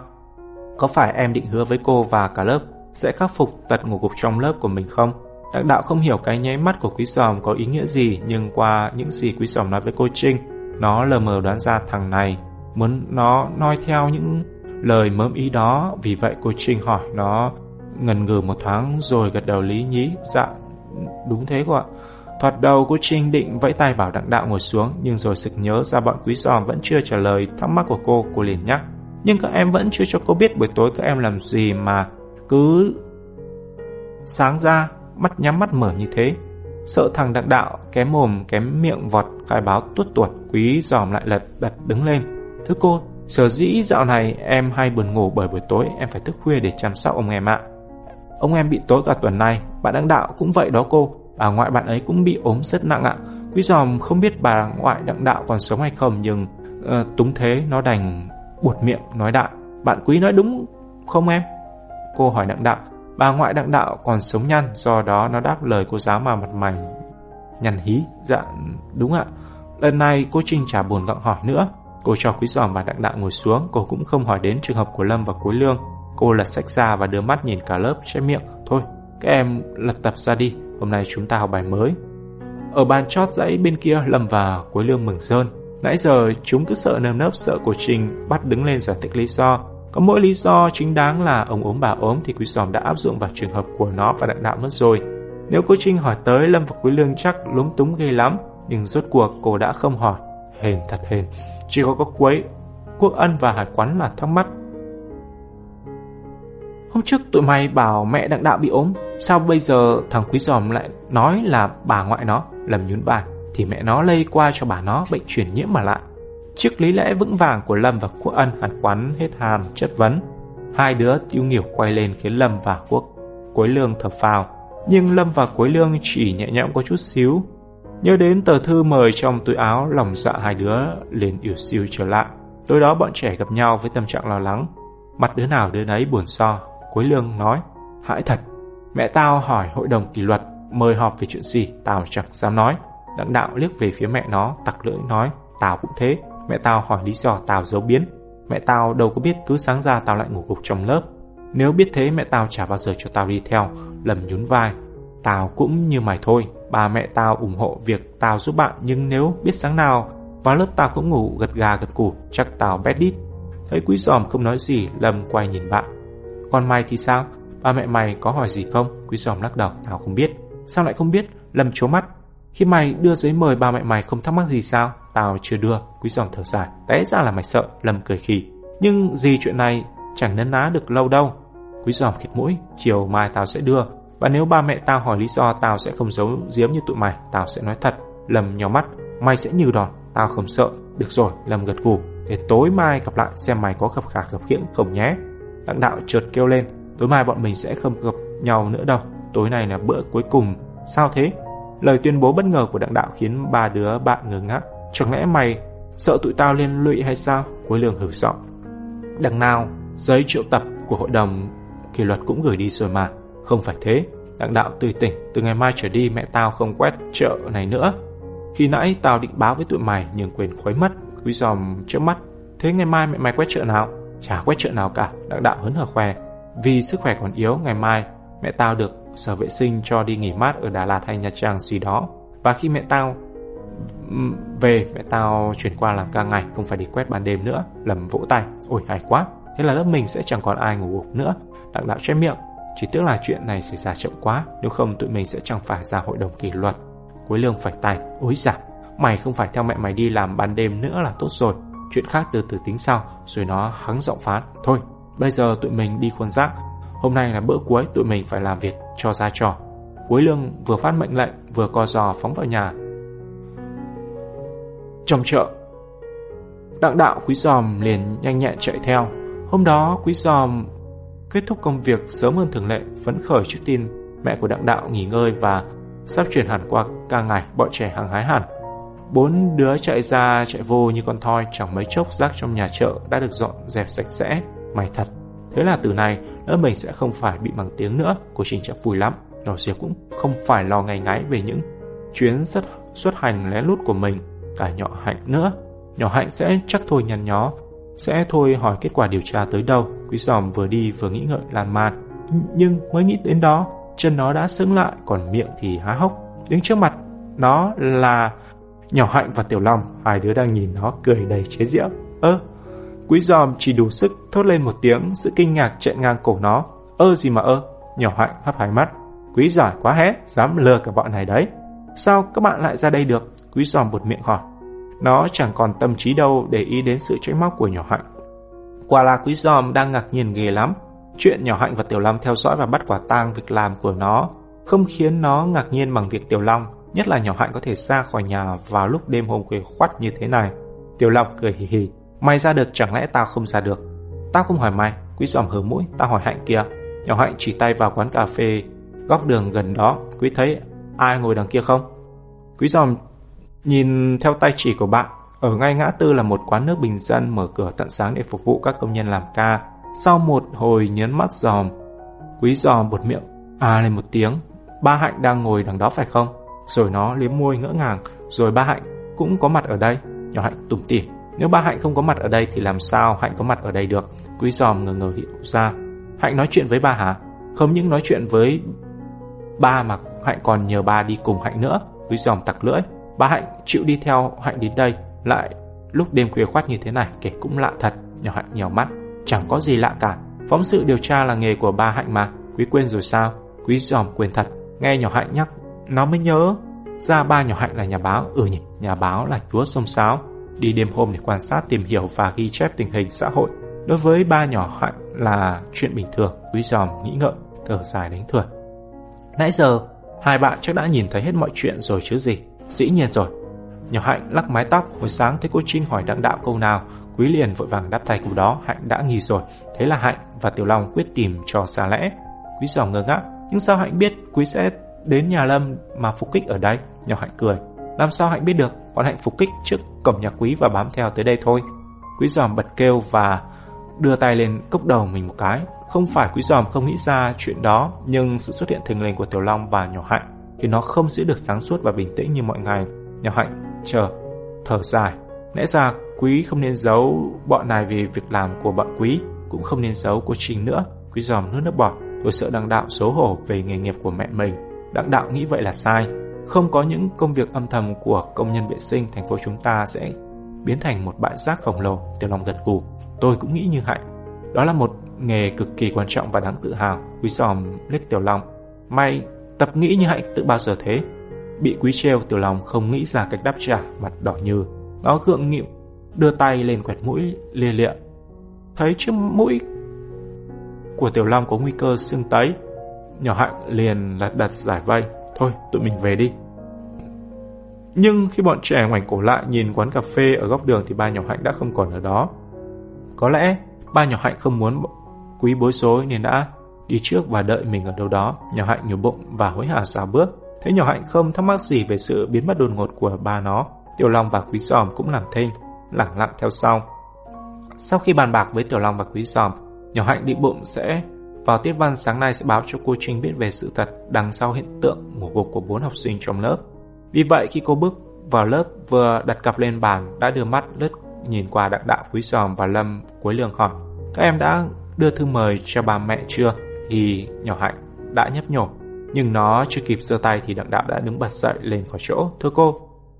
Cô Trinh nhìn đặng đạo gật đầu, em nói đi. Thưa cô, các bạn Lâm, Quý và cuối Lương chẳng có lỗi gì trong chuyện này đâu ạ. Em đề nghị cô chỉ một mình em ra hội đồng kỷ luật thôi. Sợ quý giòm phá bĩnh như hôm qua, lần này vừa đứng lên đặng đạo đã tuôn ra một tràng. Trong khi Lâm, cuối Lương và Quý bụng thoát lại vì bất ngờ thì cô Trinh trong mắt. Em nói gì? Cô chưa hiểu. Tại sao chỉ có một mình em ra hội đồng kỷ luật? Không chỉ cô Trinh ngạc nhiên mà cả lớp trừ những đứa biết hiểu chuyện đều chưng hửng trước lời đề nghị kỳ quặc của đặng đạo. Đứa nào đứa nấy dương mắt chờ xem thằng này nói gì tiếp theo. Thưa cô, đặng đạo khụt khịt mũi. Sở dĩ các bạn ấy ngủ gục cũng chỉ vì muốn giúp em thôi ạ. Cô vẫn chẳng hiểu gì cả. Cô Trình lắc đầu. Em quý ngủ gục do phải thức khuya chăm sóc ông bị ốm còn em thì chăm bà ốm. Sao lại có chuyện phụ giúp nhau ở đây? Hơn nữa chuyện này thì liên quan gì đến chuyện ngủ gục của hai em Lâm và Quế Lương? Đặng đạo gãi cổ ấp úng. Thưa cô, thực ra thì bà bà em không bị ốm ạ. Em thức khuya vì phải theo phụ mẹ em thôi. Còn các bạn Lâm, Quý, Quế Lương vì theo phụ em nên cũng thức khuya theo. Thế em và các bạn phụ mẹ em chuyện gì? Cô Trinh hết ngạc nhiên này đến ngạc nhiên khác, cô hỏi mà mày cau lại. Thưa cô, mẹ em là công nhân vệ sinh ạ, đêm nào mẹ em cũng quét rác trong chợ. Rồi trước vẻ mặt ngỡ ngàng của mọi người, đặng đạo lúng túng thuật lại cuộc gặp gỡ bất ngờ giữa nó và thằng Lâm trước đây. Sau đó thằng Lâm lẻn ra khỏi nhà phụ giúp mẹ con nó như thế nào. Tiếp theo là cuối Lương và Quý Giòm đã thành lình xuất hiện ra sao. Nó cũng kể cả chuyện mẹ con nó tìm cách ngăn cản không cho các bạn ra chợ, nhưng các bạn nặng nặc không nghe. Vì thế mới xảy ra cớ sự như ngày hôm nay. Câu chuyện của Đặng Đạo khiến cô Trinh sững sờ. Cô không ngờ đằng sau câu, câu chuyện ngủ cục của bốn đứa học trò lại là một tình bạn cảm động như vậy. Cũng như cô Trinh, cả lớp đều bàng hoàng trước những lời thú nhận ngượng ngập của đặng đạo. Đứa nào đứa nấy mặt cứ ngẩn ra. Mãi một lúc, cô Trinh mới hắng giọng. Thế sao các em không nói chuyện đó với cô ngay từ đầu? Lâm đứng lên. Nó biết đến nước này thì chẳng che giấu được nữa. Thưa cô, tại bạn đặng đạo sợ bạn bè trêu chọc đấy ạ. Trêu chọc chuyện gì? Chuyện mẹ bạn ấy làm nghề quét rác đó cô. Lâm vừa nói xong, thằng Tần đã giơ tay liến thoáng. Làm gì có chuyện đó thưa cô? Trong xã hội không có nghề nào thấp hèn phải không cô? Cô Trình đưa mắt nhìn lướt qua cả lớp. Các em nghĩ sao? Cả lớp nhào nhào. Chúng em không bao giờ chịu chọc bạn đặng đạo đâu cô ơi. Đỗ lễ hùng hồn. Nó nói y hệt nhỏ hạnh và quý sở hôm qua. Dì em bảo nếu không có người quét rác, thành phố chúng ta sẽ bị ô nhiễm trầm trọng đó cô ạ. Dì em dạy em phải tôn trọng những người như mẹ bạn đặng đạo. Tụi bạn làm lâm, Quế Lương và Quý Sòm ngẩn ngơ. Nỗi lo của tụi nó thoáng chốc bay vèo, còn đặng đạo thì khỏi nói, nó xúc động quá xá. Đến nỗi khi cô Trinh dày qua nó hỏi, các em đang nghe các bạn nói gì chưa? Nó cúi đầu đáp, giọng rưng rưng. Dạ, em nghe rồi ạ.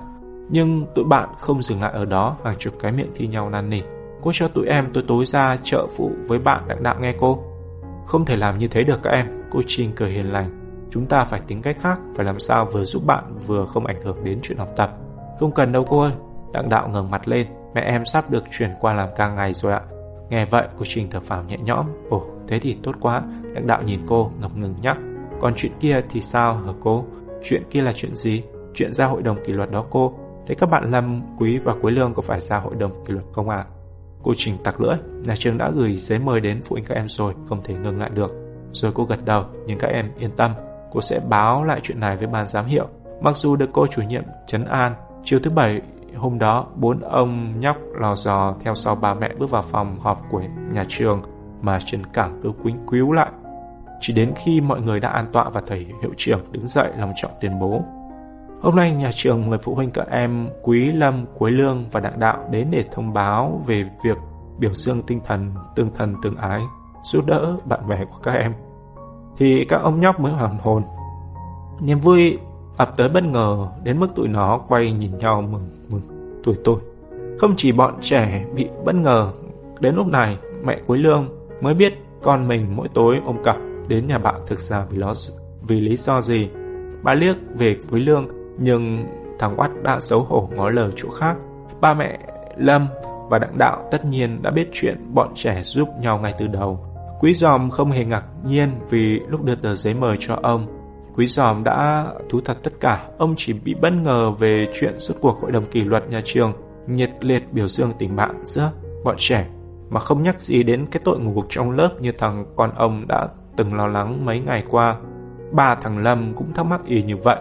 Ông quay sang bà quý giòm và mẹ đặng đạo vui vẻ nói Cái hội đồng này của nhà trường đúng phải gọi là Đầy đủ là hội đồng khen thưởng và kỷ luật. Chứ mình lên để nghe khen mấy đứa nhỏ Mà đây là họp hội đồng kỷ luật là mình cứ thòn thót mấy hôm nay. Kỳ thật. Hết tập 26 Sách nói dành cho những người không có khả năng đọc, những người không có điều kiện mua sách. Nếu bạn có điều kiện mua sách, hãy mua sách in để ủng hộ tác giả và nhà xuất bản. Và đừng quên đăng ký kênh Đông Đô Studio và kênh Đông Đọc Sách để không bỏ lỡ những tập tiếp theo của series truyện Kính Vạn Hoa, tác giả Nguyễn Nhật Ánh.